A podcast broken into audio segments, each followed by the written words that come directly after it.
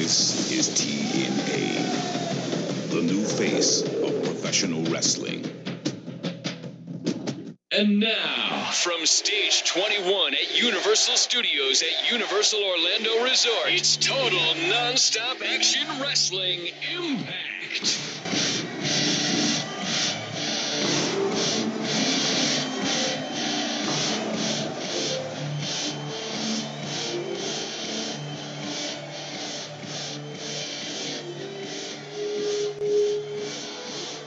Hello and welcome to the Impact Zone podcast.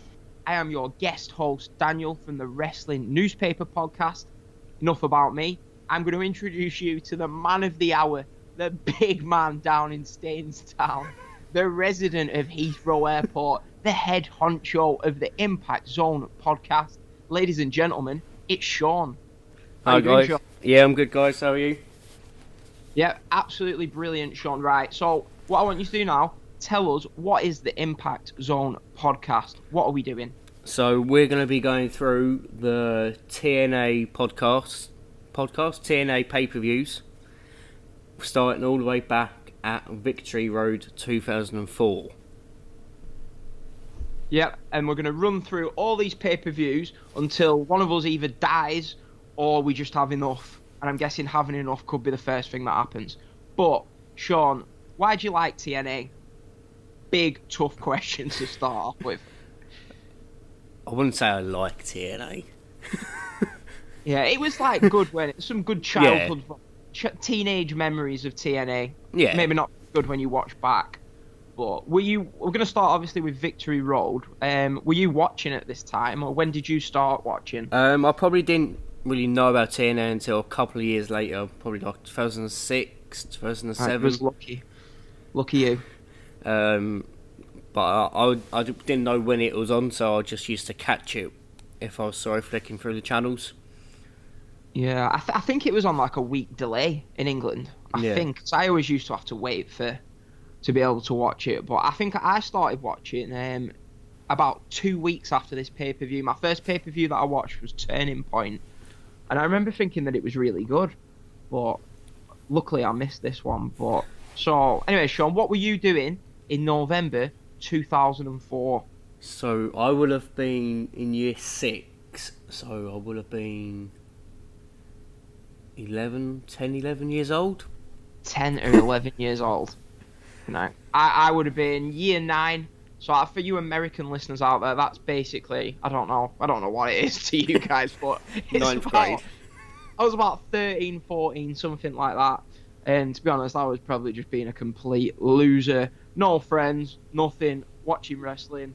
Not much has changed 14 years later. But anyway, right. So, did you enjoy watching this show, Sean? Do you know what I mean? It was fun, wasn't it? It wasn't the best show. Yeah, but it wasn't the best show, but it was a fun show to watch. I was entertained. Yeah, it was one of them shows. It's like one of them shows. It wasn't. Do you know what I mean? It wasn't the best show, but it was pretty entertaining. I've never wrote as many notes for a show in my entire life, put it that way. Not that I take notes because I'm too good for that. But anyway, so right, let's get into the pay-per-view now. We've introduced you to Sean. As I say, Sean, I know Sean. He's Mr. WCW. There isn't nothing this man doesn't know about WCW. So did WCW lead into TNA? So what from WCW or in TNA, aren't they?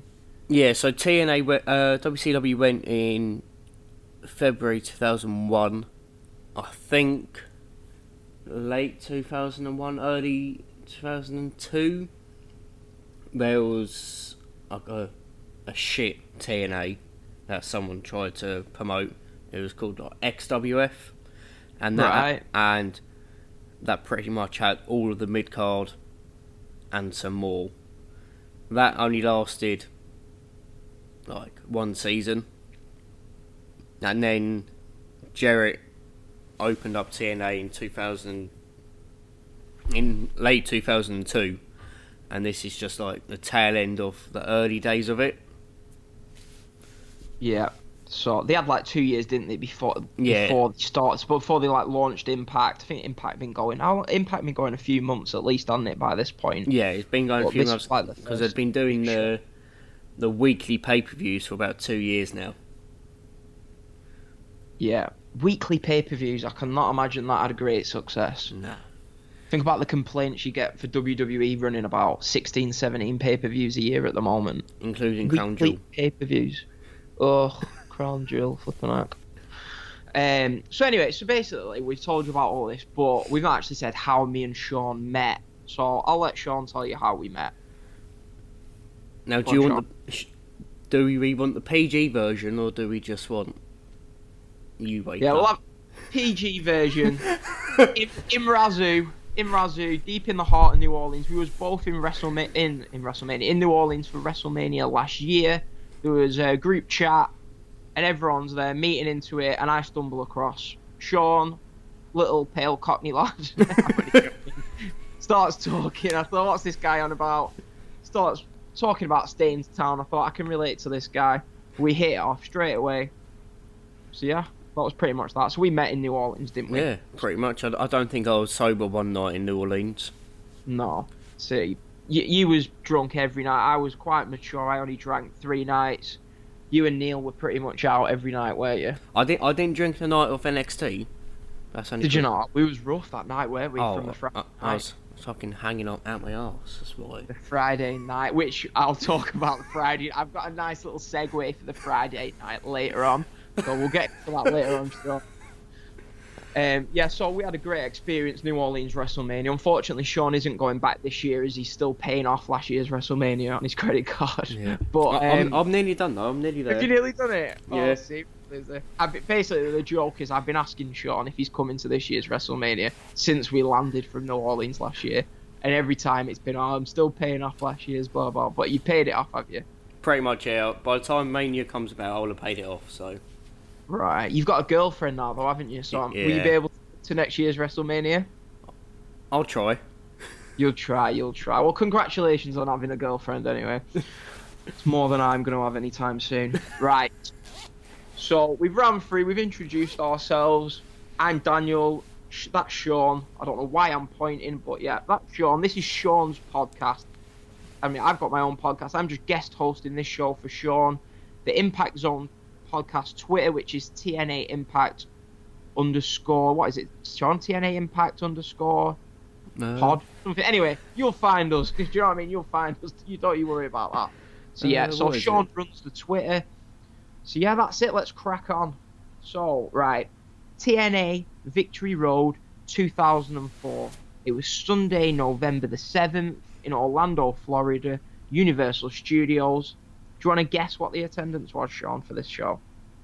Well, I know they do all their tapings in the studio, don't they? Yeah. I'm not sure how many that holds. I'm going to guess maybe 500?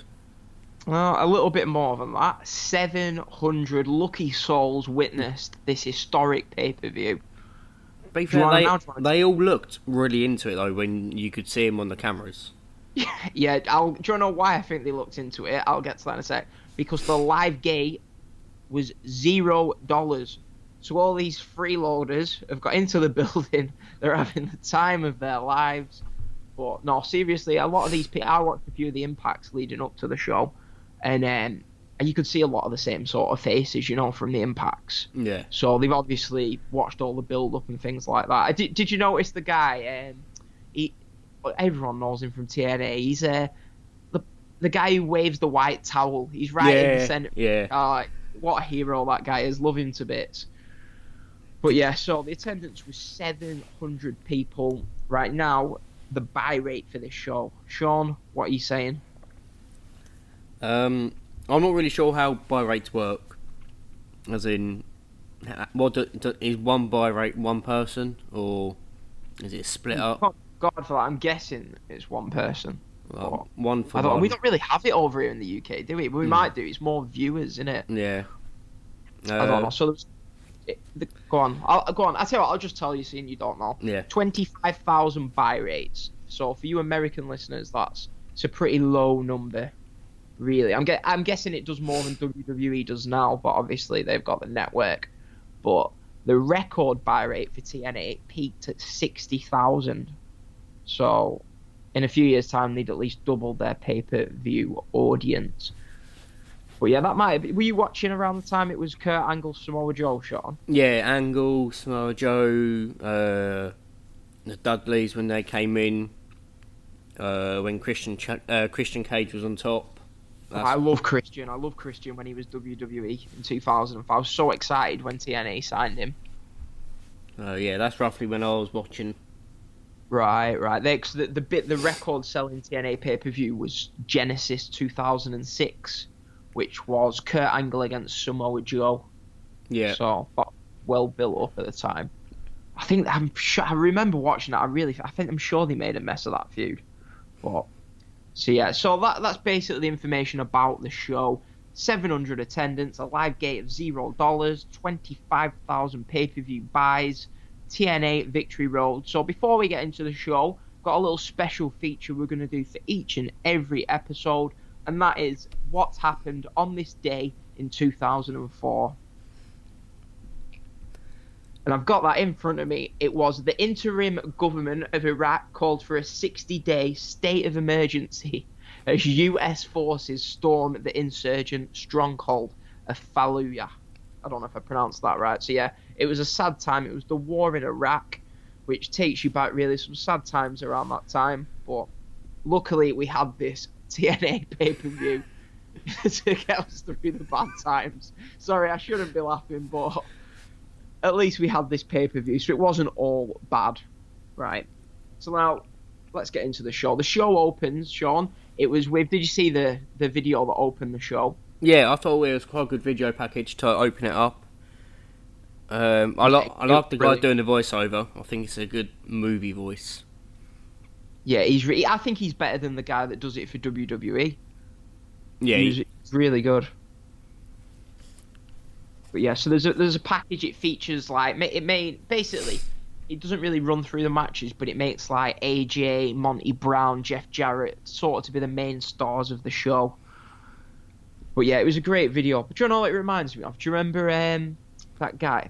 What is it? The WWE advert where it goes, "The risks these men take are great." Yeah. Do you know what I mean? But Jeff Hardy's falling off. It reminded me a bit of that guy. But, right, so the show opens, and it's the 20-man over-the-top rope gauntlet for the prestigious The Cup. I don't know what cup it is. It's the just X Cup. Oh, the X Cup. The X Cup. Sean, please enlighten everyone. What does winning the X Cup mean to these competitors? You can lift the X Cup on the ramp. Exactly, because these damn commentators don't tell us a damn thing about what winning this cup means. So we sit through this entire match not knowing what the outcome the winner will get, what reward the winner of this match will get. So do you have the list of competitors in front of you, Sean? Yeah, I've got the list of all 20. Okay, I'll let you read them out so I can have a swig of this coffee. Oh, cheers. So we got... this is in order of when they come. As their order of entrance, got Kazarian, Sonjay Dutt, Puma, Laparca, Jarrell Clark, who's Dan's favourite. Oh, actually no, he was all right. He did his 6:30 was brilliant. Did you see that? Yeah, no, that was nice. That was nice and clean. Miyamoto, Matt Bentley, Hector Garza, Nasawa, Mikey Batts, Alex Shelley, Matt Sydal, Sonny Siaki, Jason Cross. Who?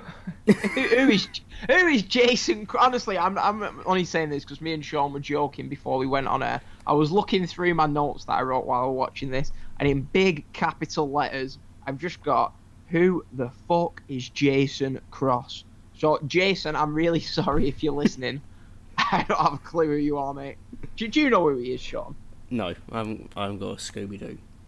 No, so if anyone out there is listening, yeah, if you know anything, what Jason Cross is doing today, give us a shout. I'd love to know. Anyway, I'll let Sean carry on. We've got Shark Boy, Psychosis, D-Ray 3000. I ain't got a fucking clue who he is. Yeah, I know. I thought that. I was looking at who was in it, and it said D-Ray 3000. I don't even remember him being in the match, to be honest. Amazing Red, Spanky, who's Brian Kendrick, and Chris Sabin. Spanky Brian Kendrick. When he actually came out, I thought, what are we in, 2004? Yeah. Spanky Brian Kendrick. He had a great run on SmackDown in 2003, didn't he? So I was a bit surprised that he was in this. I thought I'm sure he'd stayed in WWE longer than this. He probably came back for a bit because he had that. He was in one of the Scramble matches, wasn't he? A few years later. Yeah. Well. Right, so Paul London, do you remember Paul London? Yeah. He was in a tag team with Brian Kendrick, weren't he? Yeah. London and Kendrick, right. And I've not got any notes on this, right, but I'm about 99% sure because back in 2004 I was the biggest geek ever. I could probably tell you most matches that took place. I could swear down at like a No Mercy pay-per-view that Brian Kendrick had a one-on-one match with Paul London. And that would No Mercy was usually in like October of 2004, so in a month he must have like gone to TNA within that month. Yeah, because I don't think they had the 90-day clause. Right. But I'm sure I could have sworn. I'm gonna check after this show. I'm sure that was the match at No Mercy. Right. So you've read out all the competitors in this match. Have you got? I've got in my notes that I'm gonna hand it over to Sean to talk about this shit heap. But seeing you've read out the list of competitors into it, I'll just say what I thought. I've got Gerald Clark. He had an impressive moves. He's 6'30". The match was going all right, and then we had Kazarian and Michael Shea, and they come out as a team. And they eliminate a few guys, don't they? Yeah, they eliminate Gerald Clark, Maimito, and Puma. Yeah, so they're all gone. But you're a WCW guy, aren't you, right? Yeah. I'm not going to pretend. I didn't really watch much WCW. I've only got into wrestling around 1999, 2000. That was mainly WWF. But LA Park, when you called him as La Parker, he's like an... I watch a bit of Mexican wrestling now. He's like a legend in Mexico, isn't he? Yeah. He's probably one of the most famous Mexican wrestlers ever. I think he's just gone into the Observer Hall of Fame. Is this the same guy? Yeah, he is, yeah. It's the same... Because I know that like they made a new La Park, so this is the same in this Battle Royal. This is the same LA Park that I watched today. Yeah, it's the same guy. There's probably just legal reasons why he's called Park. So out of this match, if you look up and down the list, he's probably the most famous guy in. I don't know at the time, but at this moment in time, he's the most famous guy in the match. Yeah, and he just gets fucking eliminated. Like a right geek. Literally, right? The camera, I don't know if you noticed this, the camera missed him getting eliminated. Yeah, they were on a replay, weren't they? Yeah, and Don West just goes, oh, LA Park's been eliminated. Sat there, I thought, oh, that's great, isn't it? He was the main guy I was looking forward to seeing. But... So I've just had a look, and Spanky left WWE... in January 2004. Well, God knows what I was on about then. Well, if you got Google in front of you... Yeah. Google Paul London No Mercy 2004, because I need to know who he faced. He was against Billy Kidman. Billy Kidman! It was London and Kidman in the tag team. Yeah, because London and Kendrick, they came later on, didn't they? They was like 2005, 2006 SmackDown. Yeah, they had a small run as a team here, and then back in 2005 when he re-signed, he was back in the tag team. I knew I'd watched these two as a team because they were a really good team. Yeah. But obviously over the years I must have forgot. But yeah, Billy Kidman, because I think Kidman, that's it. Kidman turned heel on London, I think, during the match, and he hit. I'm sure he hit like a. Whatever his finisher is, a flippy moonsault or whatever, and I'm sure he really injured London in that match. That was why I remembered it. flippy moonsault while we're watching an X Division Gauntlet match. Yeah, well, I like to think I've got a lot of knowledge about wrestling, but I'm not going to lie, when it comes to naming what a move is, I have no clue. To me, a flip is a flip. A punch is a punch, so I don't care if it's a 630, a 320, a 415, it's a flip to me. But, yeah, I'm only joking. But yeah, did you notice the Alex Shelley stuff in this match? Yeah, I know, because Shelley went out when Matt Sydal come in and done the standing moonsault off his back onto him. Yeah, which I thought was a quite good spot. But then Shelley just rolled out the ring and no one had a clue what he was doing. Yeah, I know, because I think I must have missed him rolling out the ring, right? So I look up and I've got Don West and he goes, has he been eliminated? And Mike Tenay and Don West are discussing, I don't know, has he been eliminated? And Don West, quote, says, we'll try our best to keep you updated. I thought, updated? We've got the match in front of us. You've got a headset on. Tell us, is he in or is he out? So, yeah, and then about 3 minutes later, they're still bickering between them if he's been eliminated or not. This was the whole match for me. I was sat, I wasn't even paying much attention to what was going on because I was that intrigued to find out what was going on with Shelley. I've got in my notes, Shelley's still down. These idiots don't have a fucking clue. Yeah. And then eventually, Don West informs us that Shelley is playing possum right at the moment that he eliminates someone. Who did he eliminate? He eliminated Sydal. Sydal, right. Sydal did some more flippy twisty shit, which you'll be calling it. And then he went to run the ropes and Shelley just pulled the ropes down and eliminated him. Right, I see. So that is it. So it's madness, really, because Matt Sydal, when he came out, the commentators basically said like he was like a nobody in this match. Like they built him as if it was like a massive opportunity for him. Yeah. And I'm thinking, like, fast forward to today, Matt Sydal's one of the better known guys in the match. Do you know what I mean? He's a lot better known than Jason Cross. But who? Yeah, exactly. Who? So I don't know if you got anything to say about. My next part of my notes is down to the final three. So if there's anything you want to talk about before that, then feel free to do so. Yeah, we had the basic, or the general TNA Tower of Doom that they seem to do every pay-per-view. Oh, great spotlight, yeah. That's one thing I remember from TNA is they always did that spot. Right. See, I remember a lot of things about TNA, but that's not the one that springs to mind, but yeah, it was a really good spot, actually, weren't it, to be fair to him? Yeah. Yeah, and then I'm just down to the last three. Chris Sabin, Kazarian, and Hector Garza. I'm just looking at my notes, Sean, right, and I've got spell check on. And Kazarian has been automatically changed to Kasabian. I thought, who's Kasabian? What's going on here? We're just looking at my notes then. I thought, Kasabian, as you were reading it out, I thought, oh yeah, Frankie Kazarian. So yeah, so this is where the match basically starts to pick up, doesn't it? I'm not gonna lie, I thought I was ready to slap a big fat dud on this match until this three-way ensues, and it was pretty good, weren't it, really, the stuff from here? Yeah, we had a good top rope German from Sabin onto Kazarian, which takes out Garza, which I thought was quite good. Yeah, that was a brutal spot, that, weren't it? Yeah. And then I think Sabin gets eliminated, but I've got eliminated by a drop kick from Garza. Yeah. Yeah, so the final two are Hector Garza and Kasabian. Right, I might be being ignorant here. Do you know who Hector Garza is?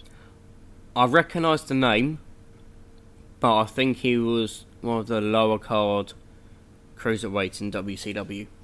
Right, because I'd never heard of him. I thought, I bet when we say that, if anyone's listening who's like in the 50s or 40s, they're thinking these two kids don't even know who Hector Garza is. But he was pretty good, weren't he, really? He looked old. I thought he looked a bit old. Yeah, like, he's looking at him. He's definitely on like the older end of the scale compared to the rest of the competitors.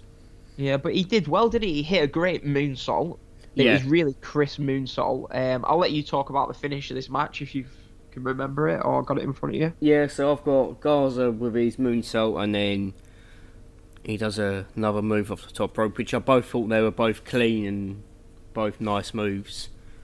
Don't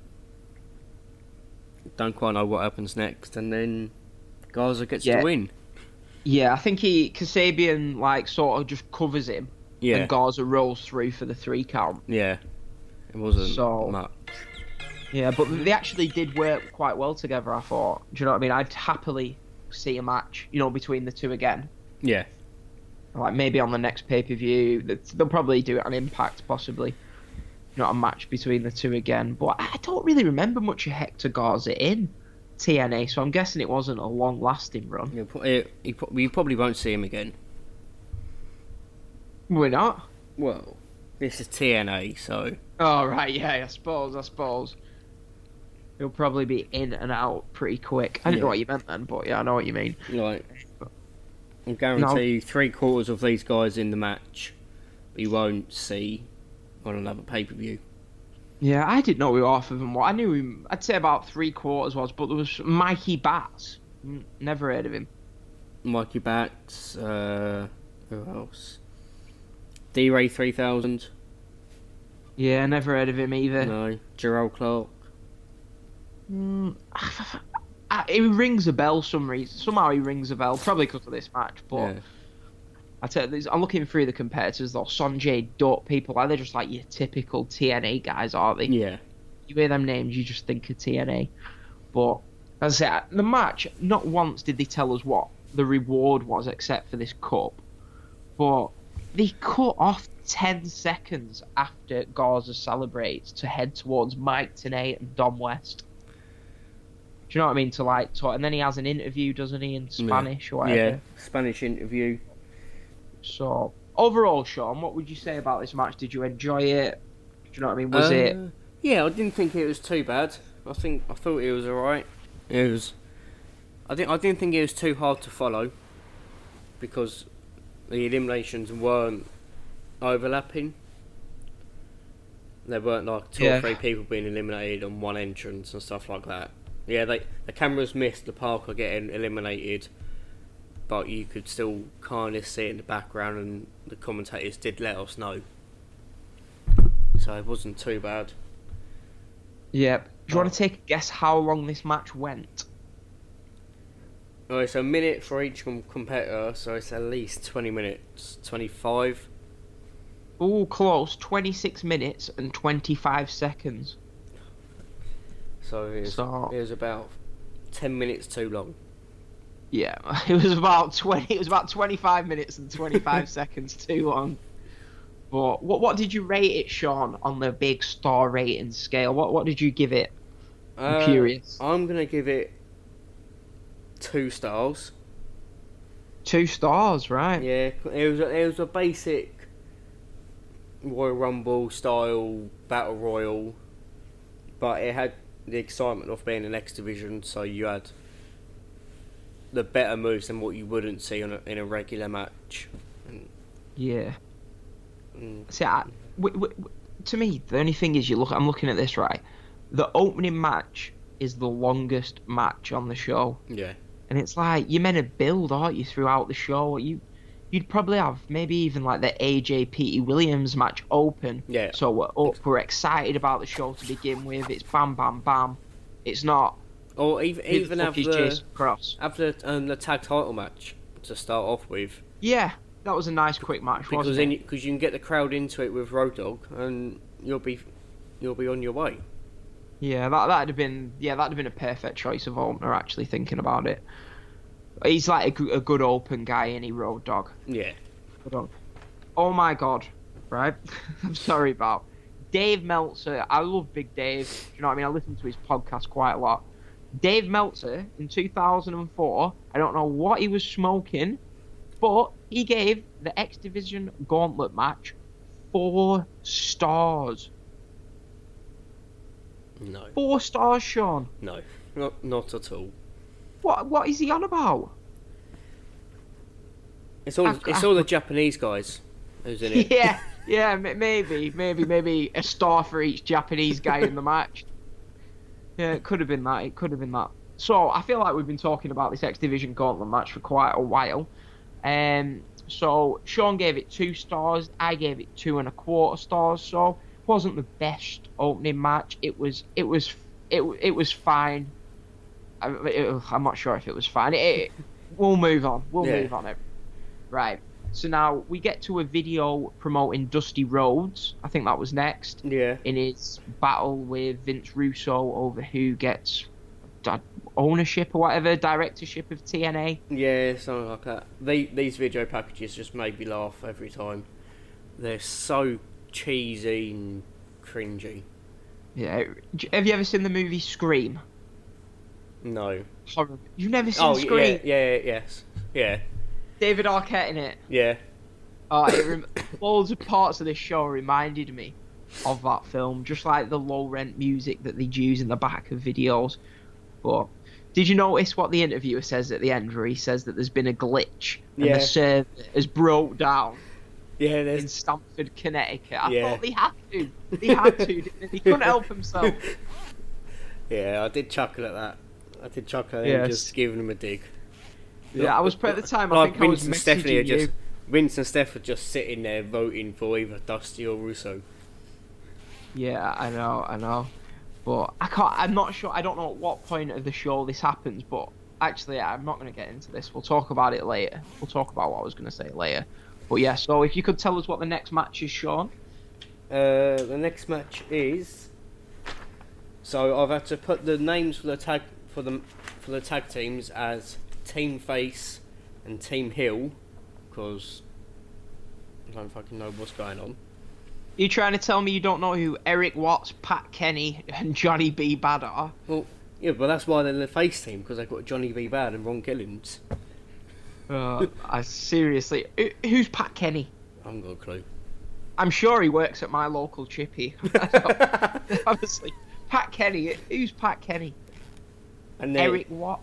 Yeah, Eric Watts I know, but he was dead and gone in 92 when his dad left WCW. I shouldn't really be like this. It is a bit disrespectful, maybe, some of the older guys that I'm not quite sure who they are. What about Dallas? He looked like a WCW guy to me, was he? I've got down... No? Dallas looks like a knockoff Test. Yeah, he did, didn't he? He screamed like WCW Test. Good shout, actually, with that. But Kid Kash was in the match. Is it Kid Kash? Yeah, Kid Kash. He was in WWE at one point, weren't he? Yeah, he had a little stint in WWE. He was mostly known for his ECW run. Yeah, right, I see. Because he had a match with Gregory Helms, I think, at the Royal Rumble. Yeah. 1 year. Or back when Gregory Helms had that great run as a Cruiserweight champion. He went about 8 months with a belt. Yeah, when he was heel. Yeah, really good. After he got rid of his Hurricane gimmick, he had a really good run with that title. Yeah. So what were your thoughts on this match, Sean? How are you feeling about this spectacle? We have a clusterfuck. Yeah, it was, wasn't it? I thought Johnny B. Badd and Ron Killings get a decent pop when they come out. I've got no rip. Don't know why Johnny B. Badd's in the match or why he's back in wrestling in that gimmick. Who is Johnny B. Badd? Mark Mero. Mark Mero? What, really? Yep. I know who Mark Mero is, but I didn't have a clue who Johnny B. Badd was. When Vince signed Mark Mero in 96, I think it would have been, he wanted Johnny B. Badd, but he couldn't get him because of copyright. Right. So they ended up giving him the Mark Mero gimmick. And he was just a shower of shit. Right. See, I watched some of the old episodes of Raw and I'd recognised him from that. Yeah, he was Sable's first husband. Sable's first husband. Yeah. Mm. She's moved on to bigger and better things with the business genius of Brock Lesnar, hasn't she? Yeah. He is making millions. But, yeah, so I'd say, I was messaging you at this point because I was fuming. I'd watched 3 of the 4 Impacts leading up to this. Basically, because I'm a bit of a loser. But I didn't. This match, there was no build-up on Impact to this match. Ron Killings, R-Truth, whatever, he was in like, do you know what I mean? He was in a different. Yeah. He was like in the Team Canada Three Live Crew stuff. Yeah. I'd not seen Johnny B. Badd, Pat Kenney, Eric Watts, Kid Kash, Dallas. None of them were on Impact leading up to it. So I was watching, I was like, what is going on? I saw Watts in a couple of the video packages, but I've got no idea what he's doing in this match or why this match is going on. No, the crowd must have been the same, because if this is the same crowd that had been at Impact, there was no build for this match. Yeah. So we started off with 26 minutes, 25 seconds of hell, to be honest with you. We followed it up by this 8-man pointless tag team match, and they built this show up as the most historic show in TNA today, and it, do you know what I mean? It didn't need to be on the show. So, do you want to tell us how the match ends? Have you got... There was just all 8 men in the ring, and then Ron Killings chucks him out and gets the win. I mean, yeah, he hits like a DDT, I think, for the win. I mean, you couldn't depict what was going on. It was just everyone was there, walk and brawl, and then it was bad, weren't it? Yeah. It was like, if you picture one of those early 1990s battle royals with about 30 men in the ring doing pretty much nothing, it was like that, but with 8 people. Yeah. Just punching each other and doing moves for no random reason at all. So, R-Truth wins in 4 minutes 37. So, if you think this segment, the match was 4 minutes 37, they probably cut away from R-Truth celebrating 5 seconds later, which was a great thing that TNA used to do. The entrance is probably 2 or 3 minutes. So you're looking at 7 or 8 minutes. They could have added that to one of the bigger matches later on in the show. Yeah. Do you know what I mean? They should have done that. So, Sean, we're all waiting. What did you rate this match? 1 star. Really? 1 star? Yeah. Right back at you. I rate this match 1 star, and I'm being generous. Yeah. Very, very generous. As if you went for 1 star. But it couldn't be anything else, could it? No, it was a struggle to give it that. It was a struggle to watch. Yeah, it was bad. So we've not had the best start to this show. Now, next, did we have a limo pulls up? Shane Douglas is trying to find out who it is. Yep, we've got the limo. Shane Douglas is out there. And then you get the driver of the limo come out and square up to Shane Douglas. Oh, was that the driver? Right, I see. I think it was, anyway. But some sort of security driver or some personnel for the limo. Yeah, did you watch much of Shane Douglas back in the day? Not? Not really. I just know he used to just rag on Ric Flair all the time. He didn't like him, so... Right, I was asking that question because I really don't want to get into what happens next. And so I've just ranted about this eight-man tag match. Before we get into that match, we get Abyss in... I remember that. I thought I won't put that in. But we get Abyss rocking backwards and forwards in a darkened room, ready for the Monsters Ball.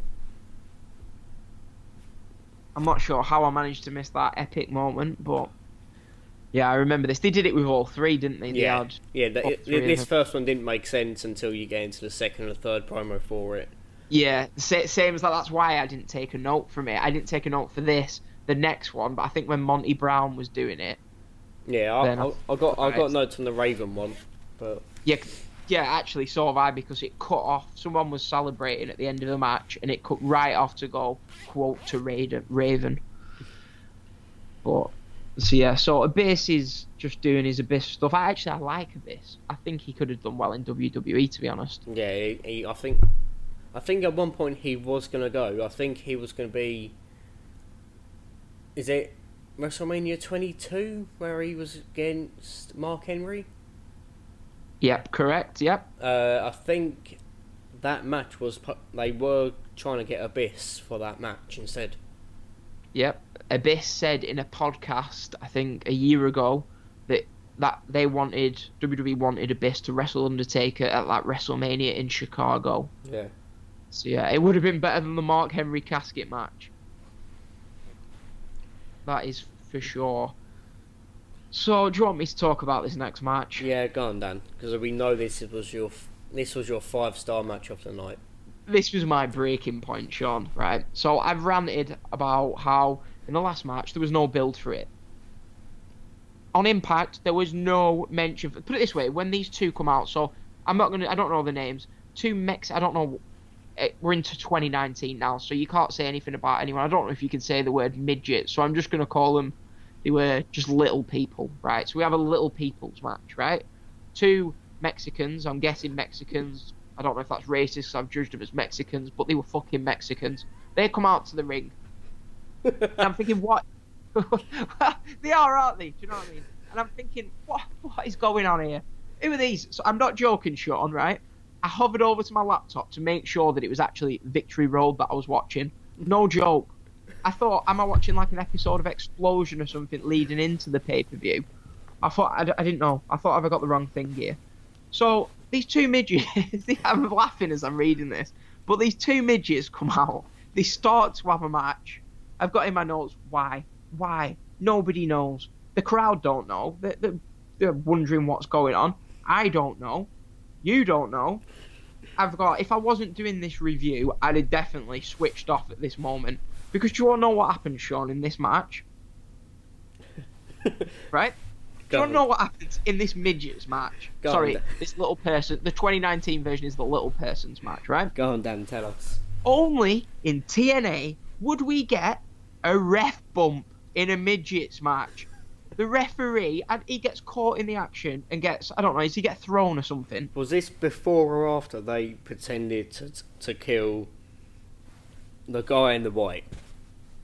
I don't know. As soon as I seen these two little people, I picked my phone up and I was trying to get in touch with you to have a go at you for making me watch this. So you tell us about that. So at one point, we've got the large mini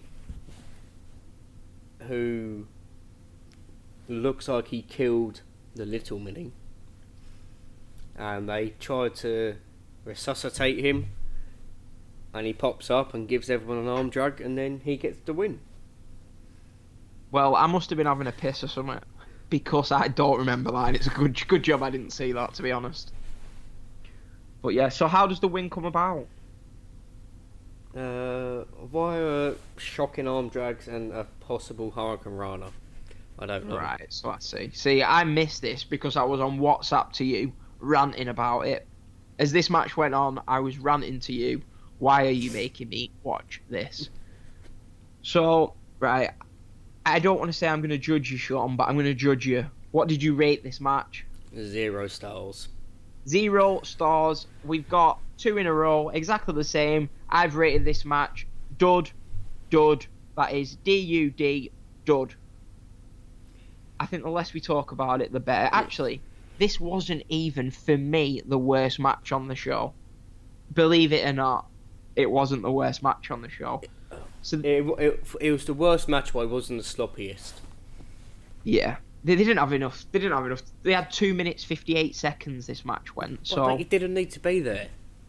Yeah, it didn't. Like I say, we said this could have gone to the AJ Petey Williams match, but instead they give us this match, and it's just why is it there? But the only thing is that I will say, which is why one of the other matches for me is worse.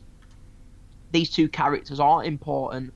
The match doesn't do them any damage. It just does us, the fans, some damage because we had to watch it, but it doesn't actually do the wrestlers any damage, as we see later on, where, for me, they just make people look stupid. But what happens next, Sean? What's next after this? We've got a 3 Live Crew backstage interview. So that's Conan and... what's his name in TNA? BG James. Road Dog. BG James. Hashtag fire Road Dog. What a horrible Twitch trend that is. Feels sad, to be honest. And then we get Scott Hall making his way down to the ring. I've got Mike Tenay and the crowd love Hall as he's coming down. They can't praise him enough on the mic. And he's just... He promises us that Kevin Nash isn't in the building and he won't be here for the main event. So, yep. For the build-up for the main event, we got Scott Hall on Jeff Jarrett's side, and Kevin Nash is on Jeff Hardy's side. Yeah, that's the way they were trying to paint it, weren't they? Yeah. But did you notice what Scott Hall said when he first came out? No. He said, I actually laughed at this point. He comes out, he has that cheeky grin on his face, and he goes, "You can't have a party without inviting Scott Hall, because Scott Hall loves a party." I thought, ain't that true? Oh. Scotty Hall, he loves a bevy, doesn't he? Oh, and a few pills. Good job we didn't see him in Razoo's. Oh, fucking hell. Pills? What? Why did they all take pills? Do you know what I mean? Well, I don't get how they could perform. Idiots. Anyway, do not do drugs, kids. It's bad. Especially pills. Look at that. Tramps. Right. So, is that it? It was really a nothing promo, wasn't it, really? Yeah. Do you know what I mean? I liked the line at the end where he went, "May the best Jeff win." Yeah, that was it, yeah. So he was trying to say that he wasn't going to be biased and interfere in the match. Pretty much that was what he was saying. Yeah. What was next, Sean? A video package on how Team Canada won the tag titles, and then how Three Live Crew became the number one contenders. Yeah, this was the video package where I messaged you saying, "Did you hear the music in the background?" Yeah. Oh, it was like, right. So if you're in England, if you went to a little town near us called Wigan, if you went in like some filthy, you'll have heard of Wigan because a lot of wrestlers have come out of there. If you went to some filthy, horrible, little shitty nightclub there at about 3 a.m, the sort of music you'd hear is what they put in the background of this. I've got written down. It's complete smackhead music. We call it donk music over here, but yeah, so just weird music in the back for this. So next week, so the match it leads in. It's Three Live Crew versus Bobby Roode, Eric Young. Three Live Crew versus Team Canada for the NWA Tag Team titles. Well, what did you think, Sean? Did you enjoy this match? How did you feel about this match? I thought it was a good standard tag team match. You had a good tag team story leading through it. Yeah. With the heels doing double teams and cutting off the face. Yeah, I've got that written down. That was one of my favourite parts. I love a tag team match where you have that. That's what should happen in every tag team match. Yeah. I thought it was a decent match. Well, yeah, decent. It was okay. Fine, it was okay. It'd been a nice little opener to the show, like you said. Yeah. But how strange did Bobby Roode look? With his curly hair. I know, he looked like... I'm not that way inclined, but he's like a good-looking guy now, isn't he? Do you know what I mean? I'm sure he does fine. Here, he looks like... Do you know who he actually looks like? Did you ever watch the ECW WWE tried to do? Yeah. Do you remember Kevin... Was it Kevin Thorne, that vampire? Yeah. He actually looked like him. As soon as he came out, I thought, as if he was in... I mean, as if he was in TNA. But no, it was Bobby Roode, the glorious Bobby Roode. But... So next time you see Bobby Roode, if you ever decide to watch WWE, you're going to think, Kevin Thorne, nothing like him. But yeah, so I'd say I liked the false hot tag spots in the match. Do you know what I mean? It builds for more excitement when they eventually get in. Yeah. So the match went 6 minutes 57 seconds. Do you want to take us through the end of the match, Sean? So Team Canada's manager, Scott D'Amore, tries to interfere in the match. But then we get Ron Killings absolutely leg it down the ramp. I didn't even see him come in to go back out. He came down that fast. Yeah. Chasing D'Amore back up the other ramp. This then distracts... I'm not sure who Conan gets the win over, but he distracts one of them. Conan then takes advantage and gets the win for Three Live Crew. Mhm. And then we get fireworks to mark this momentous moment. Did you hear how loud these fireworks were? My sound quality was pretty poor, to be honest. The only thing I could hear all night was the commentators. Well, I had my headphones in. I'm not joking. I thought a bomb had gone off outside my house. Honestly, It could be. Honestly, when I heard it, I thought, what is that? I thought it was one of my cats died or something. Honestly. So we've got, only in TNA, we have fireworks to mark. Listen to this. Only in TNA would you get fireworks for the outcome of a 6-minute match. Do you know what I mean? Fireworks for a... Right. It weren't even like it was like a big build-up for this match where they fought for the titles. They deserved that big moment with the fireworks going off. 2 weeks ago, yeah, Team Canada won the tag team titles. They won it on a throwaway episode of Impact. So for this hot potato win of the belt, we felt we needed some fireworks. Yeah, so that was it. Anything else we've got to talk about? Oh, we've got to talk about the rating, Sean. Yeah. I reckon you might be a bit higher than me on this. What did you rate this match? I gave this 2 stars. You miserable bastard. You were saying you liked this match. Yeah, but I didn't. I liked how it played out. I didn't like it. Like, I liked how it was a good basic tag team match where the heels played up to being a heel all the way through. The faces overcome the heels, and the faces won. It could have been, if that 8-man tag had been like played out like this, I probably would have given that 2 stars as well. Yeah, well, believe it, we've not conferred, ladies and gentlemen, our beautiful listeners. We haven't conferred with these ratings, but I gave it 2 stars as well. Honestly, Sean, I'm not lying. 2 stars. You miserable git. I've got written down, I give this match 2 stars. I'm not sure why. It was a nothing match. The coffee must have just kicked in. So, yeah. So, 2 stars. So, what's that, like the third? Yeah, but Sean, the difference is I didn't really like the match and I gave it 2 stars. You was happy with this match too. I can imagine Sean stays at a lovely hotel. Do you know what I mean? He likes the hotel. He's really positive about it. Gets on booking.com. Gives them a 4 out of 10. They'd hate you on 4 in. Have you ever watched 4 in a Bed? Yeah. They would hate you on that show. You'd be like, oh, lovely stay, give it a 4. I bet our American listeners are wondering, what is 4 in a Bed? What are these two weirdos watching? It's not what you think it is. It's not a bit of blue. It is a show where people go and rate other people's hotels.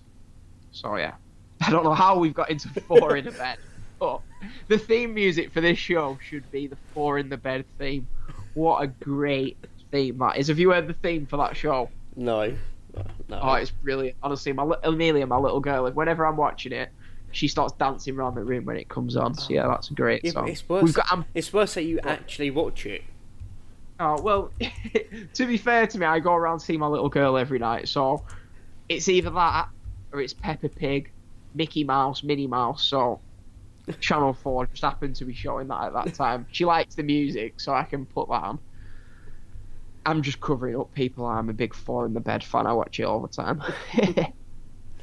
That's the best thing about having a kid. Well, not the best thing, but you can use them as an excuse as to why you do things. But yeah, so I've completely gone off track here. I have no idea what's going on, Sean. We've watched this match. It's 2 stars.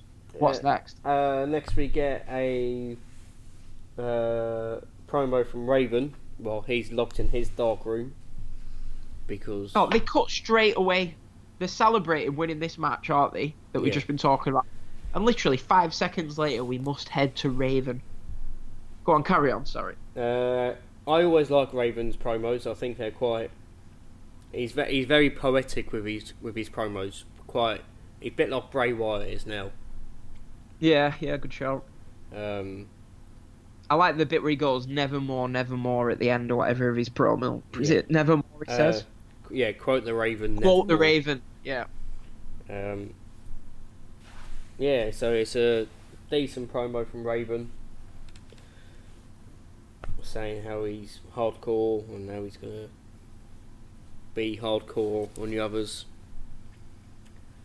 And then... Yeah, so this is... basically just building up the Monty Brown, Abyss, Raven, Monsters Ball for later on. We get an interview from each of the 3 competitors backstage. So yeah, so that's previewing the Monsters Ball later on. Yeah. Next, I'm going to let you talk about this segment because you're a bit more of a historian than me. So Piper's Pit featuring his special guest. Go on, Sean, run us through this one. Well, just before that, we've got another video package, but this time it's for... How have I managed to miss that? Because it's for Vince Russo to win the online poll. Oh, that's why I missed it. It's just shit. Don't know why they're doing it. It's just a load of... It doesn't make any sense. They're saying when they show you the stats for the vote at the moment, there's like 10% in the votes. I'm pretty sure no one's voting for Russo at this point. So yeah, so next, Sean, we had the Piper's Pit segment. If you want to talk us through that. So we get Piper coming out. He gets a good pop as he comes out. As we pan to the ring, they've got a tiny tartan rug that doesn't even fill half the ring to make it look Scottish. I didn't even notice it. It's like a rug your nan would have in her living room to cover the carpet. Yeah, so Vince Russo probably got a rug from his nan, shoved it in the ring. Yeah. Yeah. So we get Jimmy Snooker come out as the special guest for the segment. Jimmy Snooker. He looks old. That's for a whole nother podcast, or Jimmy Snooker. Anyway, go on. Sorry. He looks old and sad. Like, yeah, he does, doesn't he? Like he doesn't want to be there.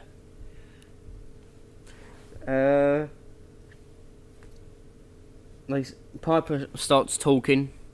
He's just rambling about how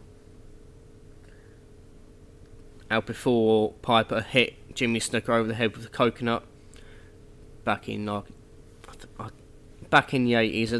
I don't know what year it was, but I know it was in the '80s.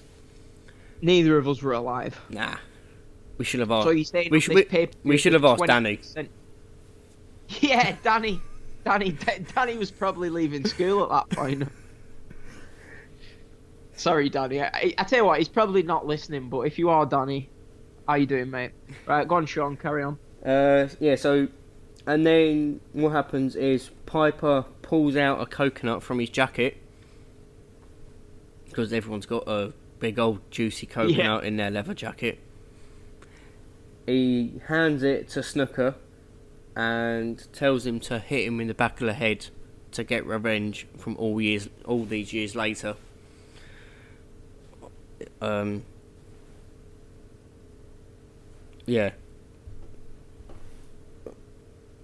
And then is it Kid Kash? Does Kid Kash come out or something? Yeah, Kid Kash comes out and starts talking more trash. And then Kazarian and Michael Bentley come in and attack Jimmy Snooker with Kid Kash, while Piper's just lingering around in the background. I don't really think he does much. He just stands there, doesn't he, really? Yeah. And then we get Sonjay Dutt come out. He tries to save Jimmy Snooker, but he then gets clocked in the back of the head with the coconut himself. Yeah. They sell it as if he's dead, don't they? Yeah, they try to do... It's like he just fell off the top of the cell. Yeah, they tried to do like a shitty stretcher job, don't they? Mm-hmm. And then Kazarian and Bentley are telling Kash that he went too far hitting him with the coconut. And Kash is like, I didn't bring the coconut in. Okay. Yeah. It was a bit of a throwaway set. It was more of an Impact sort of segment, wasn't it, really? They could have had someone like AJ Styles or Jeff Jarrett or Jeff Hardy, or even someone who's not on the pay-per-view, who hasn't got a match but still a main stake on the roster. I know what you mean. It's like they were building up for maybe a feud between Sonjay Dutt and I don't know, Kid Kash or something like that. Yeah. And it's like, do we really need a build up for a future program between Sonjay Dutt and Kid Kash on this first ever historic TNA pay-per-view? Yeah. I think the answer is no, but that might just be me. Oh, I agree. It was a pointless segment with pointless people. But half the match, half the show so far has been pointless. Yeah, exactly. Well, I was thinking this. I thought we're halfway through. Like, I'm not joking. All the stuff that's gone before this, right? The only thing that was really built up on Impact was the Three Live Crew winning the tag titles. And that was like a 10-minute segment or something. So I've had a 10-minute segment in the previous hour and a half or something that's relevant to the build-up. But I don't know. I was a bit as I say to you, Sean, I was messaging you last week. I was enjoying the Impacts building up for this show. Yeah, you get good matches on the Impacts, and there's no real backstage segments or anything like that, really, is there? Well, yeah. There is, but they're not overpowering, or they're just short little ones to move on to the next segment. How many different segments must there have been on this pay-per-view? I had it down in half of my notes, actually, for video packages. I think in total there's about 16, like, video packages, promos and stuff like that in total. As if it's just too many, innit? Do you know what I mean? Yeah. Like WWE, you might get maybe 1 or 2 backstage segments if you're lucky. You get maybe three or four video packages, but that's it, really. Yeah, with this pay-per-view, all the video packages did serve their purpose, though. When we had them, when it came to a match, and like this next match, for example, which was Trinity issuing an open challenge, the video package told you what had been going on. Yeah, I suppose. So, well, I haven't watched Impacts, but with that I was able to be like, oh, okay, well, she's issuing an open challenge because she doesn't think that there's anyone there that anyone's a threat to her, and she's trying to interfere in the men's matches. Yeah, I suppose. So really, say for you part-time TNA fans, it sort of let you know what the matches was there for, whereas for me, the die-hard TNA fan that watches all the Impact shows. Yeah, so I think that's how a pay-per-view should go. It should have. I know what you mean. I'm only joking. Yeah, they need to. It does help if, to be fair, TNA later down the line don't actually tell you why a lot of stuff's happening. Yeah. I remember when I used to watch it. So I suppose, yeah, I apologise. If you're listening, Russo, I apologise. No, fuck Vince Russo. Because it reminds you of, like, back in WCW where you'd chuck on a pay-per-view, and I think the one I'm thinking of is, I think it's Uncensored 99. And you'd have a video package for, I think the match was Kevin Nash versus Rey Mysterio. You'd think, oh, okay, so that match is coming up next. No, that match is on 3 matches down the line. Right. Why? Oh, did they used to do stuff like that? Yeah. So play the video package before the match, and then people, people know what's going on if you've got one. Yeah, WWE have done that an odd time. You know, they played a video package for, like, a main event, and I'm thinking, what, they're doing the main event now? And then the women will come out. Well, back in the day, the divas would come out or whatever. Yeah. Yeah, so, yeah, I was probably wrong, do you know what I mean? I suppose for a first pay-per-view, they're trying to introduce everyone to the characters, aren't they, and stuff, yeah. So. Yeah, right, I've admitted I'm wrong, move on, go on, piss off. Yeah, so the next match is Trinity issuing an open challenge. Because, like we just said, she thinks there's no real threat in the women's division in TNA for her at the moment. So she comes out to the ring with Glenn Gilberti, I think his name is, who was Disco Inferno, and Johnny. Who's that, Disco Inferno? Yeah. No way, as if. Yeah. As if, see, I've only seen a bit of. Are you eating them crisps again? I've only seen a little bit of Disco Inferno. I watched the Disco Inferno match, No, I was watching, you know, Brian Alvarez from the Wrestling Observer? Yeah.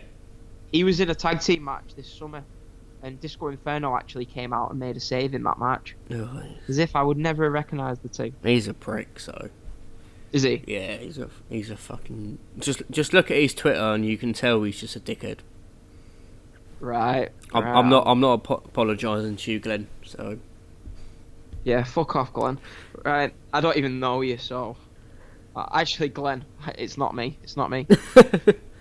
Yeah, so Trinity's doing a lap of honour after she starts doing a count-out victory because no one's answered her challenge.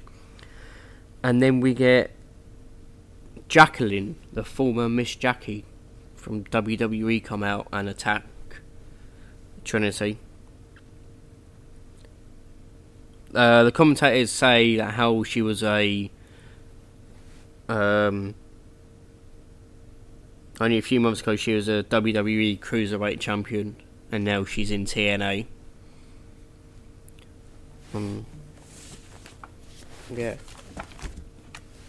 Yeah, so yeah, that I thought that was interesting.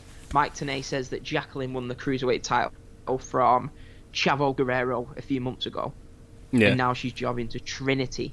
Yeah. Do you know what I mean? She's jobbing to Trinity on this god-awful show, sorry about that, TNA fans, this fucking god-awful show, where 2 months ago she was the Cruiserweight Champion on SmackDown, and SmackDown was pretty... In 2004, SmackDown would have been... It was alright. I think it was when we had that JBL title reign. Yes, I like that reign, though, because he was a dick heel, and you got some good matches out of it. Yeah, a lot of people hated it, didn't they? But I thought it was alright as well, actually. But I remember being a bit sad at the time it happened, though, because Eddie Guerrero at the time was my favourite, still is really. They ended his title reign a bit prematurely. Yeah. Remember, he lost at Judgment Day, and it was only 3 months into his reign. He lost at Judgment Day to JBL. Yeah, and it was a classic match, and that led JBL having his big reign of terror, I think. Then they had like a bull rope match and stuff. Yeah, yeah. So I didn't enjoy this match. It was sloppy from both of them, Trinity and Jacqueline. I think there was one decent move or two. There was a decent German from Jackie. And then there was a lot of interference from Glenn and Johnny Swinger, which it wasn't even good interference. They were just there being a nuisance. It was just interference for interference sake, wasn't it? Yeah.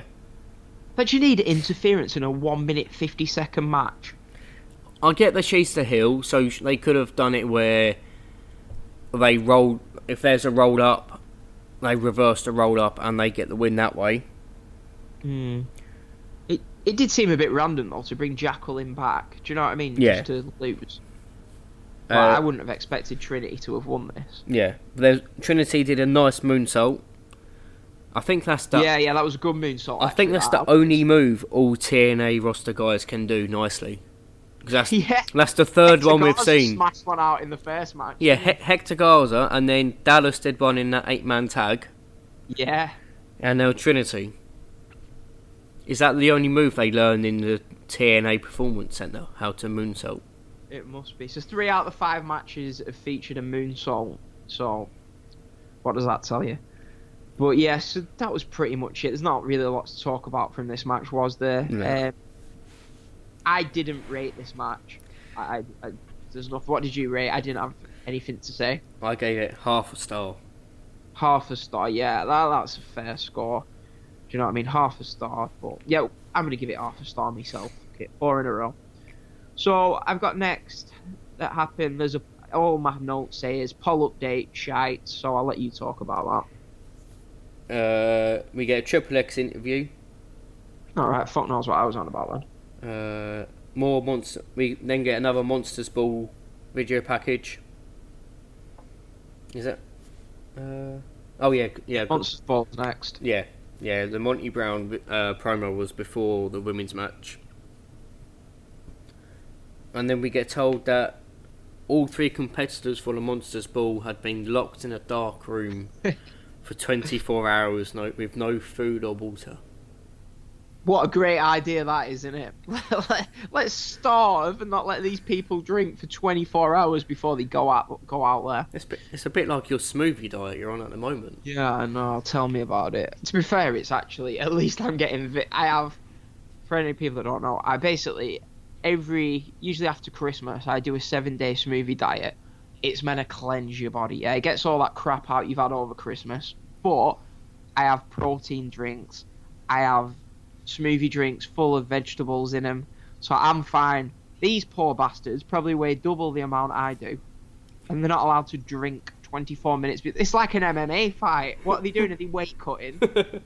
You know, Dana White would love a bit of this. And I bet poor Abyss, have you seen the size of Abyss? I bet he was fucking starving. Bless him.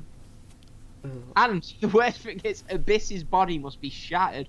I think there's been about 25 Monsters Ball matches, and I'm sure he's been in about 24 of them. So his weight must be yo-yoing. But anyway, enough about Weight Watchers. So has he been locked in a room for every Monsters Ball then beforehand? Yeah. He spent approximately 2 days of his life in a room starving to death. Oh no, it's 24 hours before. Oh, right, yeah, 20, what, mine, not 24 hours. So he spent a month of his life being locked up in preparation for a pretty standard team. Abyss, can you believe this, Sean? Did you watch Homecoming, the pay-per-view on Sunday? I saw some of it, I then fell asleep. Abyss was in a Monsters Ball match on that show. Oh, yeah, no, I saw that, yeah. 15 years later? Yeah, and he's still doing it. And he's still going. So anyone who thinks that bad diet can screw you over, not necessarily. Just lock yourself in a room for 24. Yeah, lock yourself in a room for 24 hours. You won't be fat after that. Sorry if we've got any fat people listening, but to be fair, whatever. Anyway, so what are we on next? What are we on next, Sean? Come on, I'm losing track of it now. So as I like how the competitors, as they're making their way down to the ring, make out like the bright lights. Distracting them because they've been locked in a dark room for a day. See, I didn't notice that. Did they do that? Yeah, they were just like... That's a nice little touch. Like, they were like shielding their eyes and stuff like that. I thought it was good, but then as soon as they got like 3/4 of the way down the ramp, they were fine. Yeah, well, at least I didn't notice it myself, as I said, but at least they... they tried. Yeah, they tried, that's what's there. It's like selling, innit, really. They might, as long as someone holds the knee for 2 seconds or something, if it's been worked on, yeah. We accept that as trying to sell your knee, don't we? Raven attacked Abyss before Monty Brown gets to the ring. Yeah. We get a walk and brawl in the crowd. So, just up and down the stairs. Raven has a bad landing, doesn't he, on the stairs? Yeah, the back body drop. Yeah, I thought, fancy doing that on the stairs. Come on, people. But I suppose, ECW guy, you get the ECW chant going on. Yeah, I caught that. ECW. Yeah, who was in East? Was it Raven that was ECW, I'm guessing? Yeah, Raven was like a big, like one of the main guys in ECW. Yeah, I'm showing my lack of wrestling historical watching there because I didn't watch ECW back in the day. And then we get a druid up in the rafters.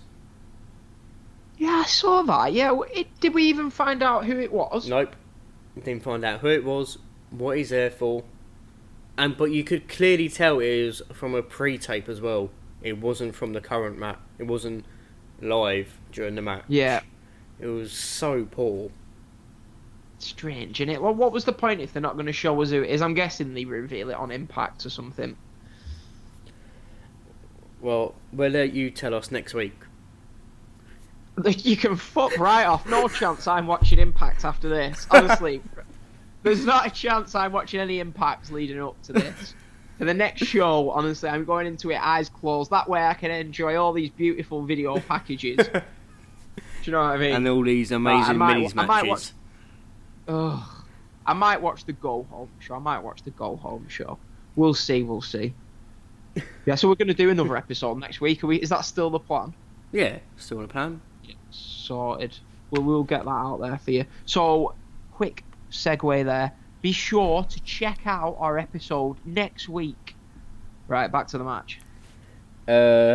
Monty Brown does his pounce maneuver and it takes out the ref. Oh, why? Why are we having a ref bump, Sean, in a Monsters Ball match? I said exactly the same for this one and the main event. Yeah, in a Monsters Ball match and a ladder match, why are we having a ref bump? We've had the ref go down in a Minis match, a Monsters Ball match, and a ladder match. And I'm guessing there was another one somewhere in there. No, there's got to be. Now, I was ranting about this, and while I've been ranting, I've just thought, Abyss hits his black hole slam after this ref bump, doesn't he? He goes to count it on Monty Brown, but there's no ref. Yeah. Yeah. So maybe they might, on the next Impact, I might be giving him a bit too much credit. Maybe they'll go down the route of Abyss had him beat if it wasn't for the ref being down. And maybe they can move on with a Monty Brown Abyss feud. Well, maybe. Maybe. It makes sense. It does make sense. So yeah, maybe there was other ways round to continue the Abyss Brown stuff without having a ref bump, but I think they wanted to make Abyss look strong. Yeah. So obviously we'll now after that. Now the match after this, it's a historic moment for the Impact Zone podcast, ladies and gentlemen, because at 1 hour 42 minutes into the first ever TNA pay-per-view, we get the historic moment that, for me, it's what I think of when I think of TNA. Do you have any guess what I'm going to say, Sean? No. What are you going to say? We get the first historic "This is awesome." Bom, bom, bom, bom, bom. We get that chant for the first time on a TNA pay-per-view.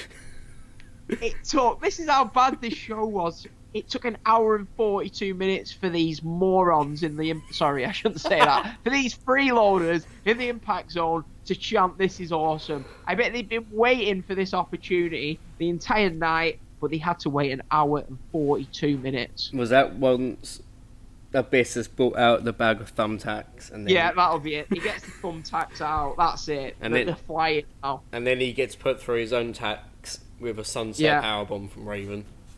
Did you see the woman in the crowd? There's like some random 55-year-old woman with her hands in her face in shock at what she's seen. Oh, she's there for all the big pay-per-views and all the bloody ones where there's big spots like that. I'm sure of it. Is she? I never seen her before. So it's either her or there's always a number of women in the crowd who are in shock when they see a bit of blood or something a little bit gory. Right. So where do we go after that? So the thumbtacks. We get Abyss and gets taken off the apron through a table. Yeah, from Raven. Yeah, and then Raven gets pounced into another table in the corner. Period. And then Brown gets to win with the pounce. Yeah, I bet it hurts, that pounce, doesn't it? Yeah, it does. There's no way. It does look good. It does look good, doesn't it?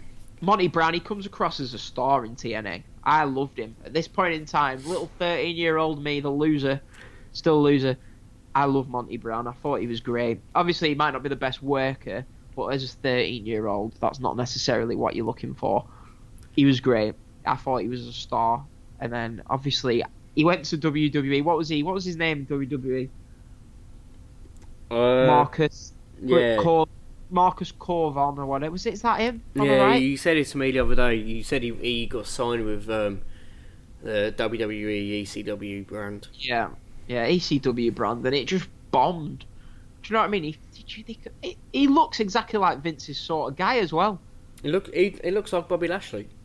Yeah, I know. If you put Monty Brown from 2004 in front of Vince McMahon now, he'd be drooling. Yeah. He'd be absolutely drooling. So Monty Brown gets the win in Monsters Ball. How long do you think this match went, Sean? A Monsters Ball match, a big, brutal match. How long? 8 minutes. 9 minutes, 5 seconds. It's not enough time. I thought halfway through the match, I'm thinking, they're taking it home here. They're going really quick with this.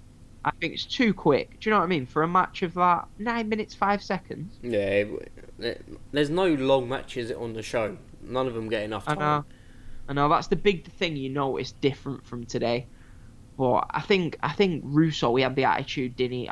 He had the attitude of like the wrestling wasn't necessary. It was more about the other things. Yeah, it's more about the story rather than the in-ring. Yeah. So Monty Brown wins. What did you give this match, Sean? Your rate. See if we can get on the same par here with this one. I gave it 1.5 stars. I'm sorry, what? 1.5. 1.5 stars? Yeah. Right, so you're making me, who I'm pretty miserable when it comes to wrestling, I always complain about stuff. You're giving it one, I gave it double. I gave it 3 stars. No, I didn't enjoy it. It was... I hate hardcore matches, but it was for a hardcore match. It was. But it was all right. It wasn't even a hardcore match. That's the thing. It was.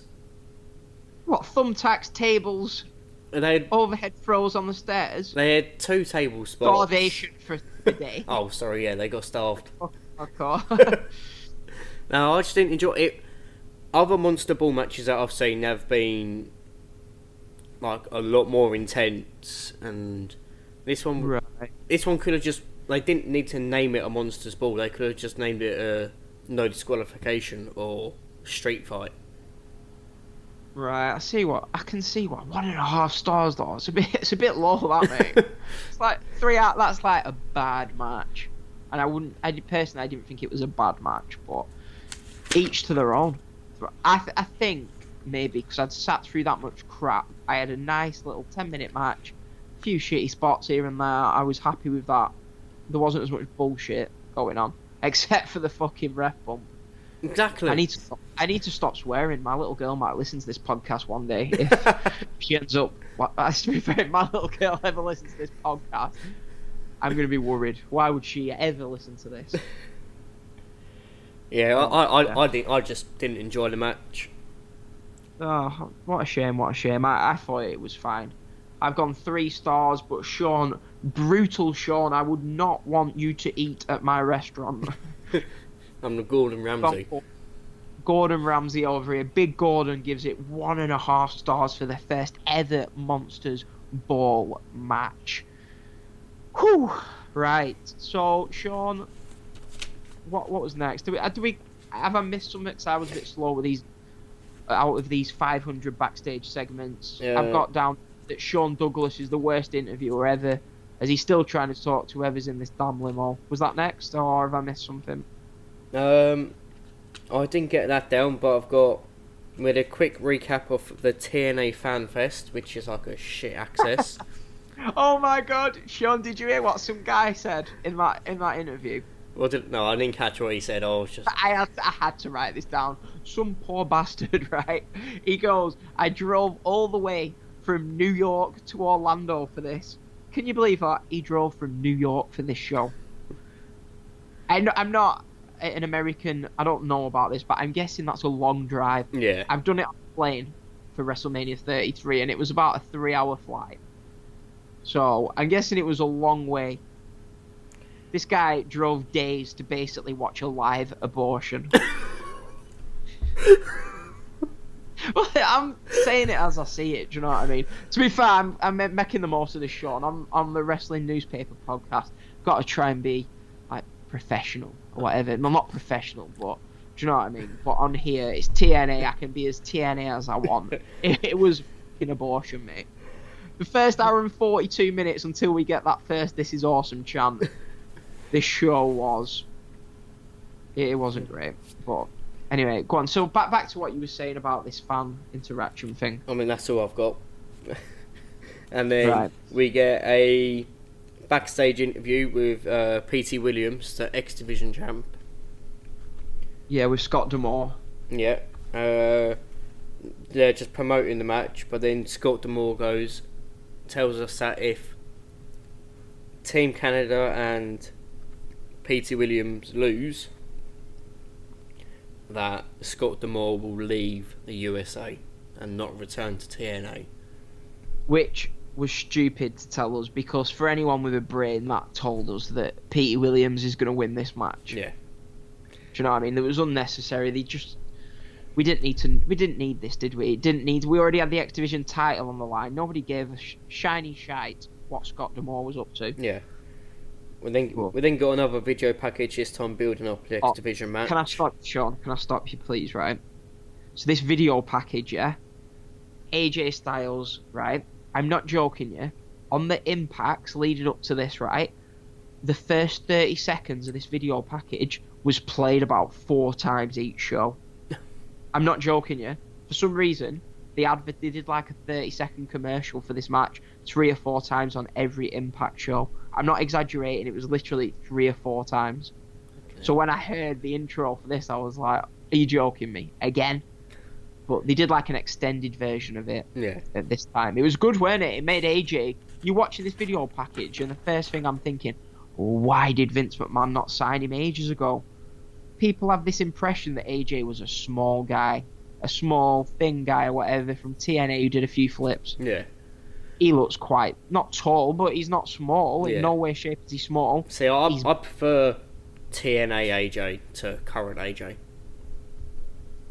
Yeah, I know what you mean. Except he was in TNA, that was the only problem. But... yeah, no, but I mean, like, his moveset, his style and stuff like that, I prefer him. Yeah, and with age, obviously, he's, like, changed it up a little bit, but yeah. He was amazing. Some of the moves he's doing, I'm thinking, wow. Yeah. You know what I mean? It's a shame how fast he moves as well. It's pretty incredible, really. So, yeah, it was a great, great video package for this match. It gave us, like, a big feel to this match, didn't it? It was a first-time-ever match. Yeah.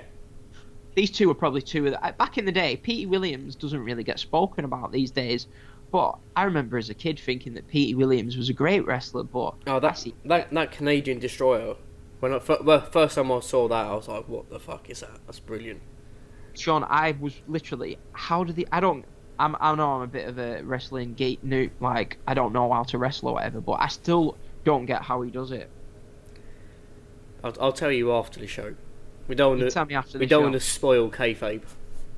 We don't want to spoil kayfabe. Honestly, I just don't get it. I was watching the replay of it, and I was like, "What just happened?" My eyes are just too thick to realize what's going on. But yeah, so as we said, AJ, why did WWE not sign him earlier? The man is a star. He comes out, and for the first time on this show, obviously, except Monty Brown, but even more so, AJ is the man. Yeah. Why, Sean? I know later on it might have been. Right now, if you're trying to build this 2004 TNA, AJ is your main event star. The show's focused around him because even if you don't know him, as soon as you watch him, you're going to be glued. Yeah. He's brilliant. Yeah, I can't speak highly enough about how great AJ was here. But I've just had a text. One of my mates had just messaged me, Sean, can you lend me some money till Monday so I can pay my phone bill? What? Sorry, I know it's off topic, but what am I? What am I to people? Anyway, yeah. So AJ is a star. Sorry about that. So, Sean, listen to this, right? Petey Williams. Guess where he won this belt? Where? Well, how? Guess how he wins this belt? Don't know. He won this belt in a 20-man gauntlet match from 3 months ago. Fuck off. Thank God we did not have to watch that. But at least it was for something, though, not just the X Cup. Yeah, I suppose. No, not just the cup. Damn it, he's won the cup. Who cares? Shut up. So do you want to talk us through something about this match, Sean? Some of the moves in this match? It was a good back and forth start to the match. Nice, fast paced. Great start, wasn't it? Yeah, they had the standoff. Like they do as well. That's the phone ringing. We'll just ignore that. I thought that was my phone, man. I thought, who's ringing me now? We'll let that slide. I thought it was my mate asking for some money for this phone bill. I thought, is he taking the mic? Nah, they're gone. We get a nice suicide dive over the top from AJ. They did it on the smaller side of the ring as well, where there's not much room between the guardrail. And I thought that was quite good how he managed to... Yeah, it was good that, wasn't it? Yeah. He managed to control it and not overshoot. It was a crazy opening to the match, wasn't it, really? Yeah. Really good stuff. It got you hooked from the start. I tell you what was strange. Did you see AJ hitting the phenomenal forearm? He hits... they just call it a flying forearm, and it's just like a random throwaway move for a 2 count in the middle of the match. Whereas now it's like, that's AJ's finisher. Yeah. So he hit that, and I'm thinking a bit early, but Mike Tenay's like, oh, he hits the flying forearm. And that's it. Yeah, so this match, it was great, weren't it, Sean? We can't get into all the moves that they do, but they really have great chemistry together. It's going really well. Enjoy it. I'd recommend this match, to be honest, to people. If you're going to watch anything out of this show, make sure you don't watch the Gauntlet match. Watch this Petey Williams, AJ Styles match. It's really fun. If anything, it was too short. Do you know what I mean? Yeah, too short and too much interference. Yeah, we've got Scott D'Amore. We're about 7 minutes in, and that's when D'Amore really starts to interfere. AJ has him beat. Did you see that bit? I was fuming at this point. AJ has him beat. The ref counts 1. The ref counts 2. The ref goes to count 3, and he looks up and stops and goes off and shouts at Scott D'Amore to get him off the apron. Yeah. Do you know what I mean? Just count the 3 count. But that doesn't happen. What next? The hockey stick's in the ring at some point. At this point, I think Scott D'Amore throws the hockey stick to Petey Williams. Yeah, he throws the hockey stick. The hockey stick gets taken off him. He then uses the title belt to then hit AJ, and that's how he gets to. No, that's not how he gets to win, is it? Kicks out at 2, doesn't he? Yeah. Kicks out at 2 with a belt shot. Yeah. Do you know what I mean? They could have just finished it then, really, couldn't they? If they were trying to do it by screw job. Yeah. Kicks out at 2. AJ and Petey end up on the top rope. D'Amore's pulling at AJ's leg. Clear disqualification. This awful referee just has another quiet word with D'Amore, and that leads to the finish, Sean. Yeah, which was a drop down Canadian destroyer. It was amazing. Yeah, it looked fucking brutal. Square on his head. Yeah, it was honestly a great spot. It really gave it.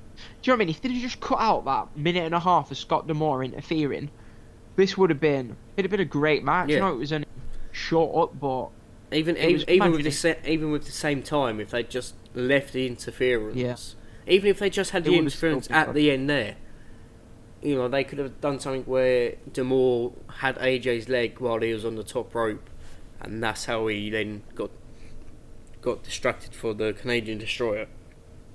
That would have been fine, but it was just too much and too little. So it was a really good match. It was great pacing, but we could have done with a bit more time and less bullshit. We didn't need it, did we, in this match? No.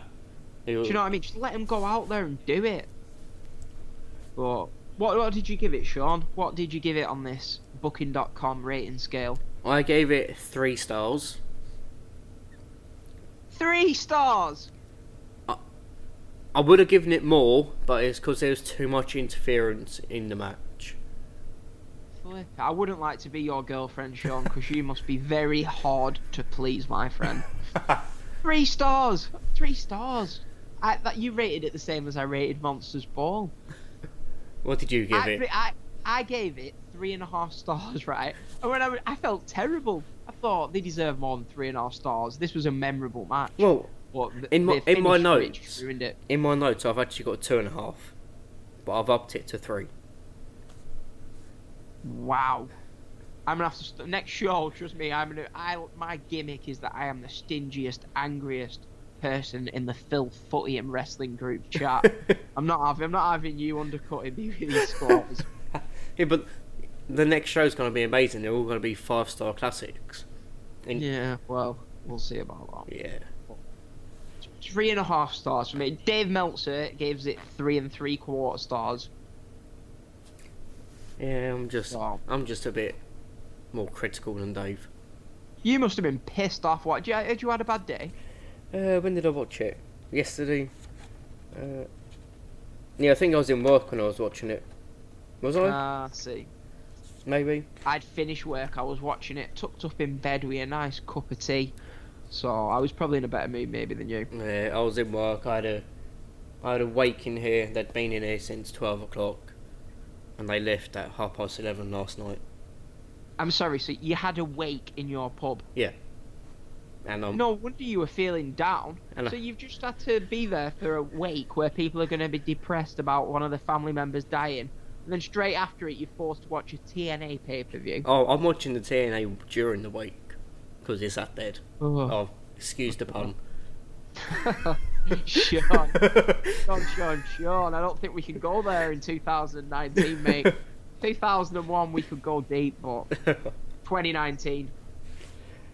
Oh. I'd ask what gender the person was, but we're not meant to do that anymore, are we? Anyway, it was gender neutral. Gender neutral, aren't we all? Right, 3.5 stars for that match. Sean, the TNA Impact Zone, the leader of this show, the leader of the Stains Massive, has gone 3 stars. Right, Sean. Next we had AMW versus Triple X.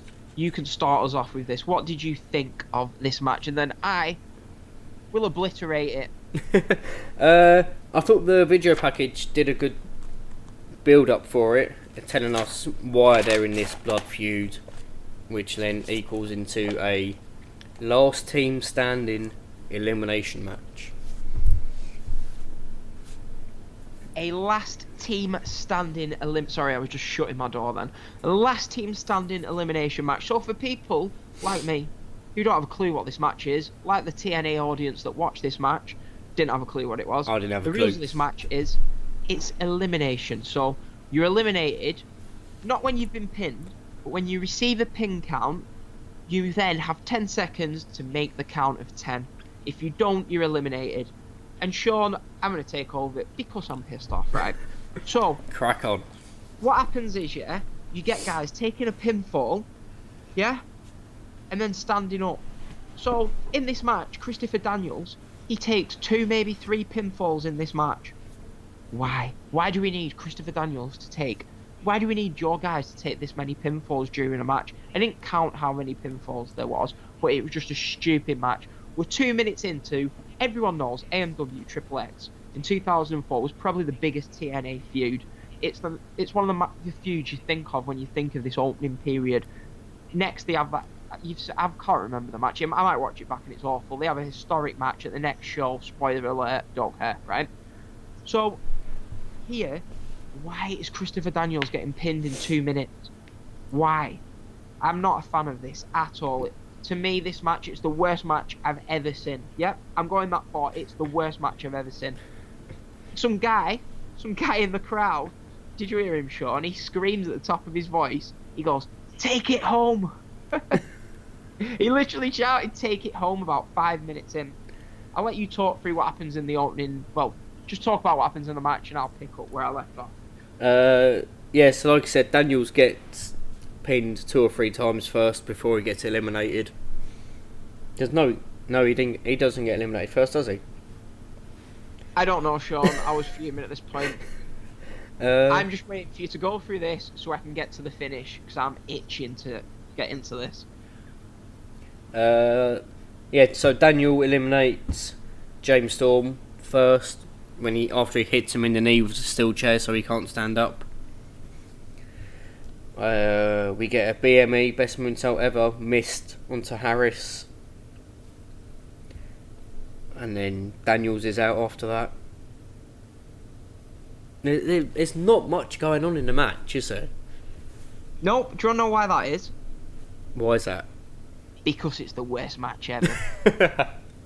Not having anything, right? Do you want me to just skip right through to the end? Yeah, go on. Right, so we're left. We've got... Is it Chris Harris from AMW? We've got Elix Skipper from Triple X. They call him Primetime. To me, it's fucking Elix Skipper, right? But Elix Skipper, Chris Harris left, right? And the finish is Chris Harris hitting his finishing move onto a chair. At least we think it's the finish, right? So Chris Harris hits his finisher on Skipper onto the chair. The ref counts 1. The ref counts 2. Elix Skipper kicks out. The ref counts 3. So, Elix Skipper kicks out and the ref counts 3. I don't know. Was this not the planned finish? I'm guessing that wasn't the case. Elix Skipper, did he get confused? Did he kicked out at 2 thinking it wasn't the finish? Nobody knows. So the crowd are all confused. Before this, they were already chanting, boring and booing the match. I was fuming watching this. This is, to me, is not professional wrestling. It's not professional. Skipper kicks out at 2, as we said.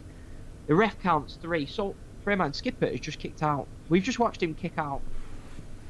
He then lies down for a 10 count. So, he was able to kick out at 2, but he stays down for a 10 count. So, he kicks out at 2. He's not able to get up at the count of 10. Awful, awful stuff. This is a terrible match.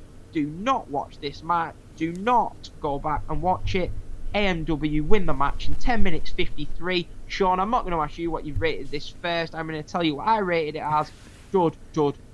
Lucky it wasn't -5 stars. I don't have those sort of matches in the system for me. The lowest rankings are dud, but this was the lowest dud you'll ever see. No matter what people complain about WWE at the moment, you will not see anything like this. This was awful. Sean, I dare you to rate this higher than 2 stars. Over to you. I gave it 2.5. Are you joking? No, I gave it 2.5 stars. Right, that's it. I'm off. Headphones are coming off. Leaving the room. You text me about the botched finish where Skipper kicked out. I then went back after I'd done my notes and watched that finish, and I did see him kick out on the second time, so that didn't make sense. But you didn't notice it the first time? No, I was probably writing something down. You're probably watching this wake unfold. Oh, Sean, seriously, it was. Am I over exaggerating it? Oh, I was just. It definitely kicks out.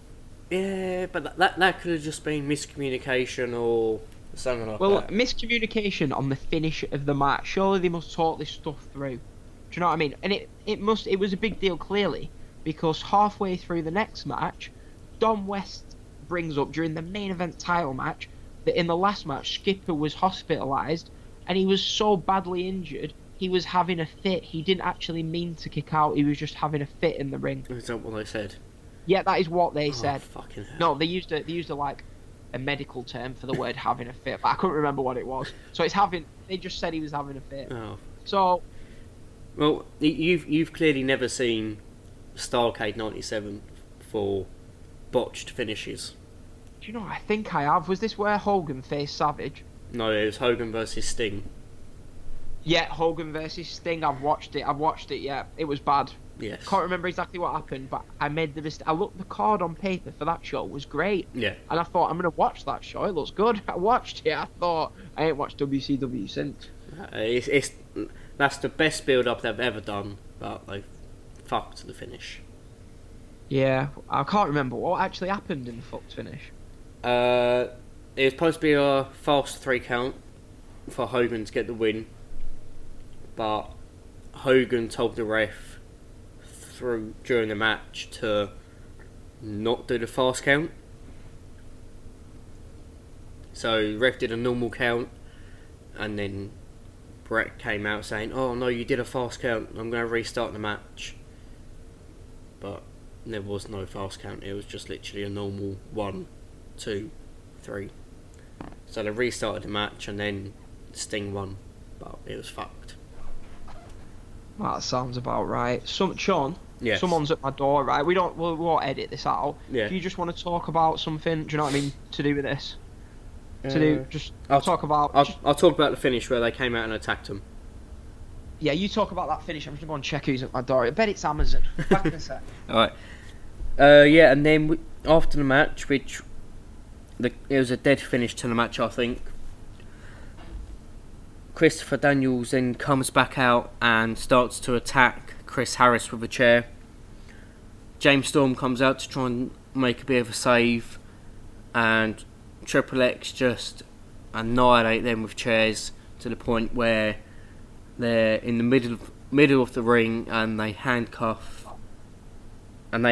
Triple X to each other. They handcuff AMW to each other. Start to beat him with the chairs a bit more, and then we get the security come out and kick Triple X out of the ring. I'm back, Sean. Hey, perfect. Yeah, I walked outside then with my headphones on, yeah. I'm in my hoodie, and all the builders outside doing next door must have thought, look at that, look. I've got my big window cleaning van parked right outside the house. They must think, these window cleaners, what do they actually do? And if you leave it, I leave at about 10, 11 every day, and I'm finished for about 4. Anyway, sorry, what are you talking? I was talking to the guy, and all I heard was AMW were handcuffed or something. I thought, hey, went on in there. Go on, carry on. Yeah, so I just finished talking about like the Triple X attack after the match. Yeah. Oh, right, yeah. So. I don't, to be honest with you, I don't really remember actually much of that because I was that mad about what I'd already seen. So, was there anything backstage after this, leading into the main event, that I'm going to miss? Yeah, so we get a Jarrett backstage interview. Pretty standard. And then we get Mike Tenay in the ring to announce the winner of the DOA vote. Do you know, I've not even took any notes about that. I've just got Dusty Rhodes as the winner, and then he cut a waffling promo. Yeah, they just sort of cut out, didn't they? Like, it was like killing off Vince Russo. Yeah. Without making a big deal of it, because believe it or not, that is actually the last time we'll see Vince Russo. He left TNA after this show. Oh, okay. That was it. Yep, that was it. That was the official. He was gone. He wouldn't return until 2006 when he comes back as a booker. But yeah, so... Oh, fair enough. So this was the last Russo show, so maybe the next show might be a little bit better. Maybe, probably not. Well, Dusty announces we get a rematch from that AMW Triple X Classic we've just witnessed at Turning Point. Hopefully they make up for that piece of shit, which I believe they do. So anything else? Does Dusty say anything else? No, I didn't even catch anything that he said. It was just waffle all the way through. Yeah, not much is going on there. Yeah, so next we have your main event of the first ever TNA pay-per-view. Sean's eating a packet of crisps in the background. We will forgive him for that. It's Jeff Jarrett versus Jeff Hardy, NWA title. Take it away, Sean. The fans were behind Hardy as soon as he came out. Yeah, he comes out to that real sesh monster music, doesn't he? Well, real sesh monster. Yeah. How good is Jeff Jarrett's theme music? What? That was my impression. So that was your impression? They'll cut that out. I ain't cutting that out. I thought you just killed the cat. I like how Jeff just decides to run up both ramps and get the ladders in the match before they even start.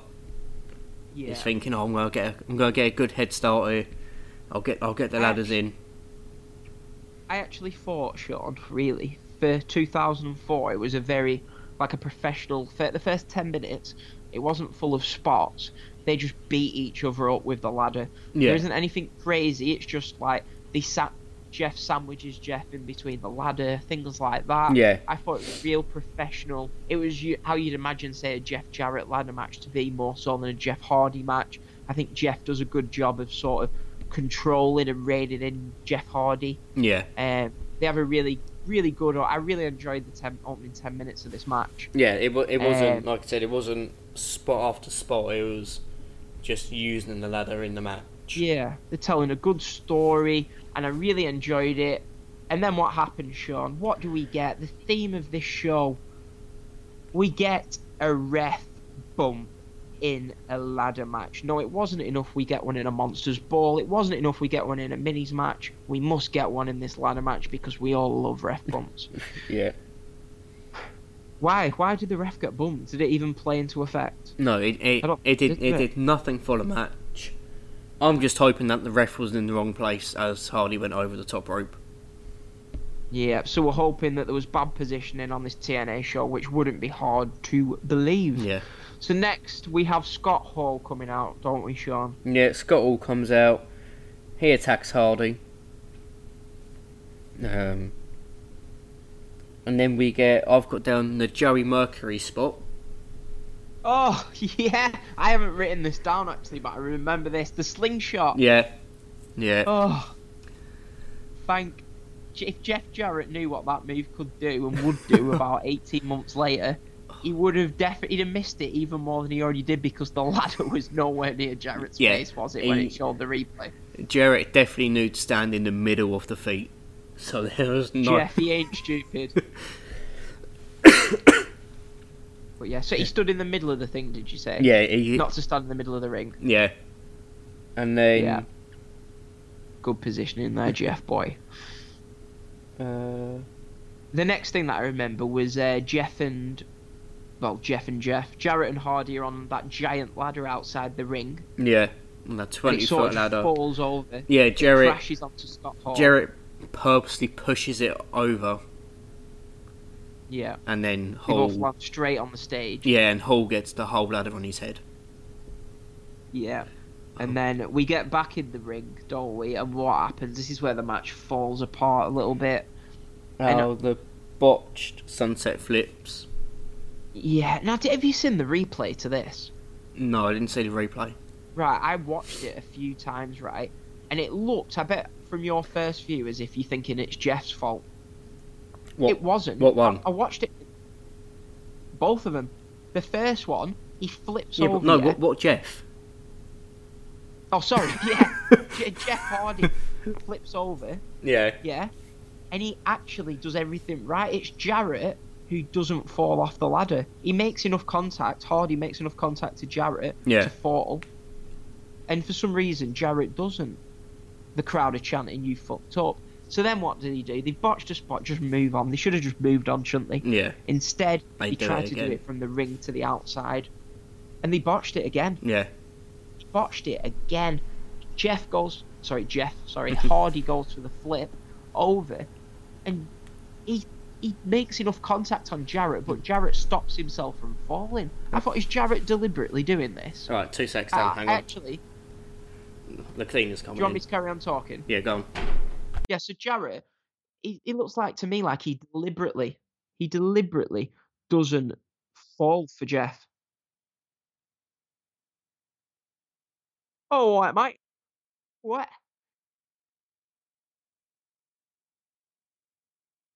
Have you heard this Cockney slang that's going on, lads? So anyway, so while Sean's away, I hope you're all enjoying this podcast. It's probably not the most professional. It's just two friends having a bit of a laugh, having a chat about this TNA pay-per-view. So I hope you're enjoying it, really. I'm going to use this as a quick plug. Follow us at WrestleNewsPAPR. Follow us at TNA Impact _pod. Follow the podcast. Support the podcast. Sean's still not back. I think this is the clean about it. For people who don't know, Sean is like the manager at a pub. So he's been doing this podcast at the pub before it opened. And I think his cleaner's just arrived. Perfect timing. Stay there, Sean. Yeah, I'm here then. I'm here. Are you here? Yeah, I'm here. Alright. Yeah. I was just doing a few quick plugs, talking to our beautiful audience. Okay. So yeah, we were talking about the flip dives where Jarrett, is he deliberately doing this? He probably wasn't before. That was what I was thinking. How can you get two wrong in a row? Well, I'm going to say it was, like I said, it was probably Jarrett's fault because he might not have taken them bumps before, but... Yeah, should have took these bumps a lot better. He's Jeff Jarrett, he's professional. However, Scott Hall is back up. I think that's the next thing. And Jeff Hardy delivers a twist of fate and a swanton bomb to Jeff Jarrett. Yeah. Yep. Yeah. And then what happens? Kevin Nash's music hits. And he comes out in his pyjamas. Yeah, what is he wearing? What is he wearing? These idiots, what are they actually wearing? So they come out, and obviously the tease before was Nash's with Hardy. You know that's not the case. They didn't even try to sell us that's the case, did they? No. Nash just came out with two guitars. The commentator's like, well, one's for Hardy, one's for Nash. No. One's for Hall, one's for Nash. Yeah, so they batter Jeff Hardy onto the ladder, and then Jeff Jarrett delivers a brutal guitar shot right over the head. Jeff Hardy falls off the ladder, Jarrett gets the strap. Jeff Jarrett retains your NWA title. And the crowd are going crazy, aren't they? They're eating this alive. Yeah. Yeah. Do you want to talk us through what happens after the match? Yeah, so after the match, we get Nash issuing an open challenge to the locker room, saying that there's no one there that's going to phase him. We get AJ Styles come out onto the challenge. He attacks him for a little bit.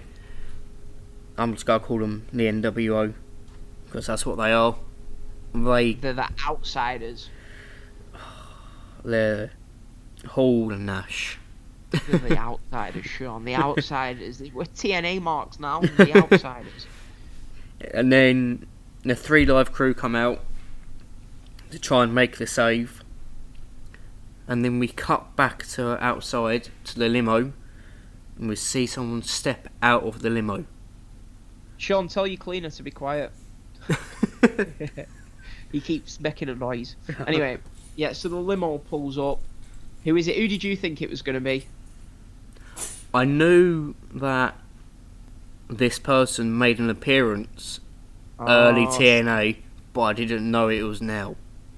See, I thought it was Sting. I thought it was Sting at first as well, with the long. When the lights went out, I thought it was Sting. Lights went out with the long leather. I thought, it's got to be Sting coming out, but it's not.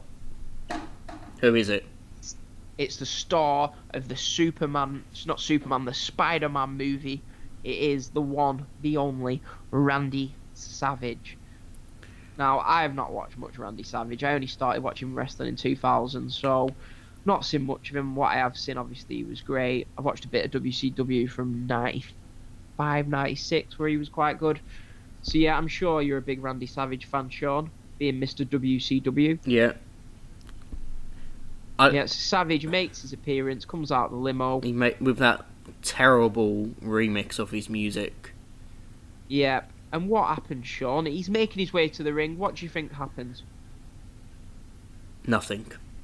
The pay-per-view is over. Mike Tenay thanks us for tuning in. Don West probably says something stupid.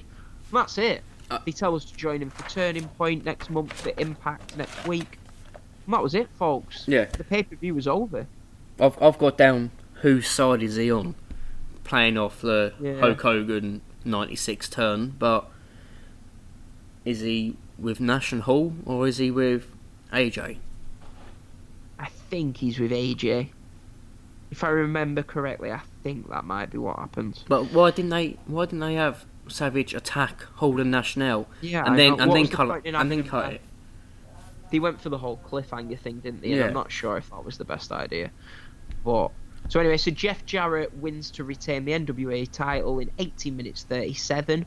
I thought it was a very good... I really enjoyed the opening 10-12 minutes. It all went a little bit downhill with the interference, but it was like entertaining interference, wasn't it? Yeah, it was... You couldn't take your eyes off it. Yeah, exactly. It was good. Did you see the bit, by the way, where Nash gets on the mic and he said that the only reason Jeff Hardy's face paint is green is because he was stood next to him in the urinal before the show and he's green with envy? Yeah. Main event of the show, and Kevin Nash is trying to tell someone he's got a bigger penis than him. Typical Kevin Nash. Whenever I hear Kevin Nash's name, I just think of that CM Punk promo where he says that he gets a text message off his sister Charlene and it reads, Kevin Nash, WTF, thought he was dead, LOL. That's the first thing that comes to my mind. That was bizarre, that SummerSlam 2011. But yeah, that's for another day. We're talking about TNA. So, Sean, what did you give this match? I think you're going to be lower than me, because I enjoyed it. I gave it 3.5 stars. Oh, exactly the same as me. Yeah, it was a good match, good main event, good finish. You got the botch in there, but you can pass it over, so... Yeah, it was one that was, like, memorable, wasn't it? Yeah. Say in a year's time, do you know what I mean? If your girlfriend allowed you to go to WrestleMania, and I say, do you remember that first TNA show we reviewed? That first TNA show we reviewed. Do you remember the Jarrett Hardy match? We'd be able to remember bits from it, wouldn't we? Yeah. Yeah, it was good. Yeah, so this sort of... It sort of made you interested in the next pay-per-view. Yeah. In a way. You wanted to see where the whole Savage thing was going, where this whole Hall and Nash situation was going. So it was good. It was a nice ending to an overall abortion of a show. So, do you know what I mean? Next week we're going to be back reviewing Turning Point. Overall, Sean, what would you say? I want you to rate this pay-per-view. You can either give it a 0, a 1, a 2, a 3, a 4, or a 5. So where would you rank it if you had to? The second half of the show was definitely better than the first half. Definitely. Hands down. But I think the first half overshadows the second half. If you go back and be like, oh yeah, it had a shit minis match, it had a shit 8-man tag match, it had a sloppy women's match. So I'd probably have to give it a 2. A 2? 2, yeah. I'm not having that. I'm giving it a 1. Honestly, nah, I'm not having that shot. No way. We had an alright main event. What's all that crackling? We had an alright main event. We had an alright Petey Williams, AJ Styles match. But apart from that, if a show, for me, has 2 duds on it, and then a couple of 1-star, 2-star matches, it can do one. 1-star show. Not 1-star. 1 out of 5 show. For me, you've gone for 2. Yeah. I'm going to go through my match ratings for the show, just to summarise. So we had a 2-star and a quarter match, a 1-star match, a dud, a 2-star match, a 1-star match, 3-star match, 3.5, another dud, 3.5. It's not getting more than 1 star for me. Yeah, it wasn't a great show. They should have done better. They should have, especially in that first half, had more build up for actual relevant matches. Giving AJ and Petey more time with less interference. Sean is the cleaner scrubbing the table, so I'm getting a real noise. No, he's in the other room. Well, I don't know what it is though. No, he's coming through. All right.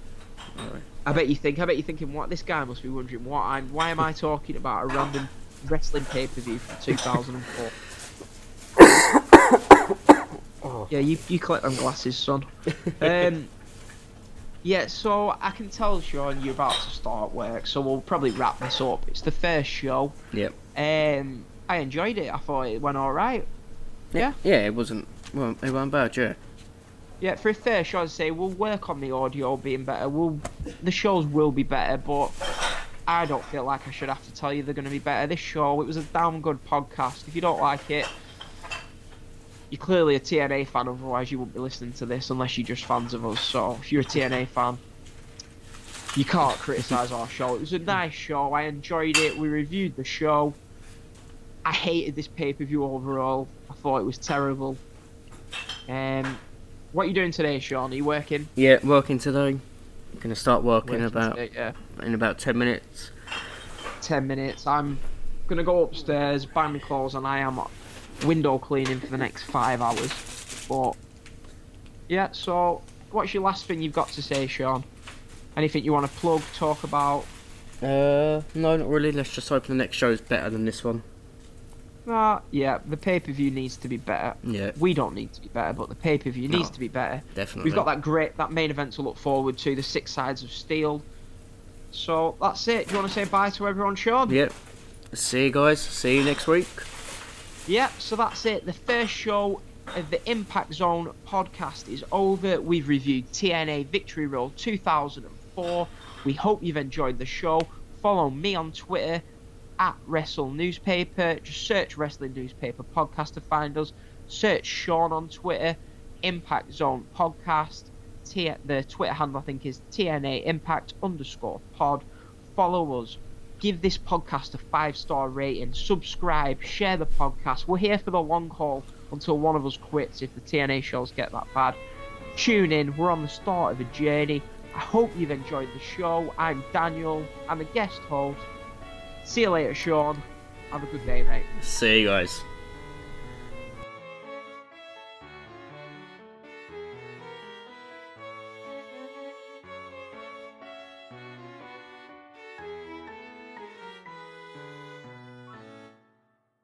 Let me have a swig of my coffee. We'll go in a sec. Give me 2 seconds. Yeah. Hello and welcome. Oh,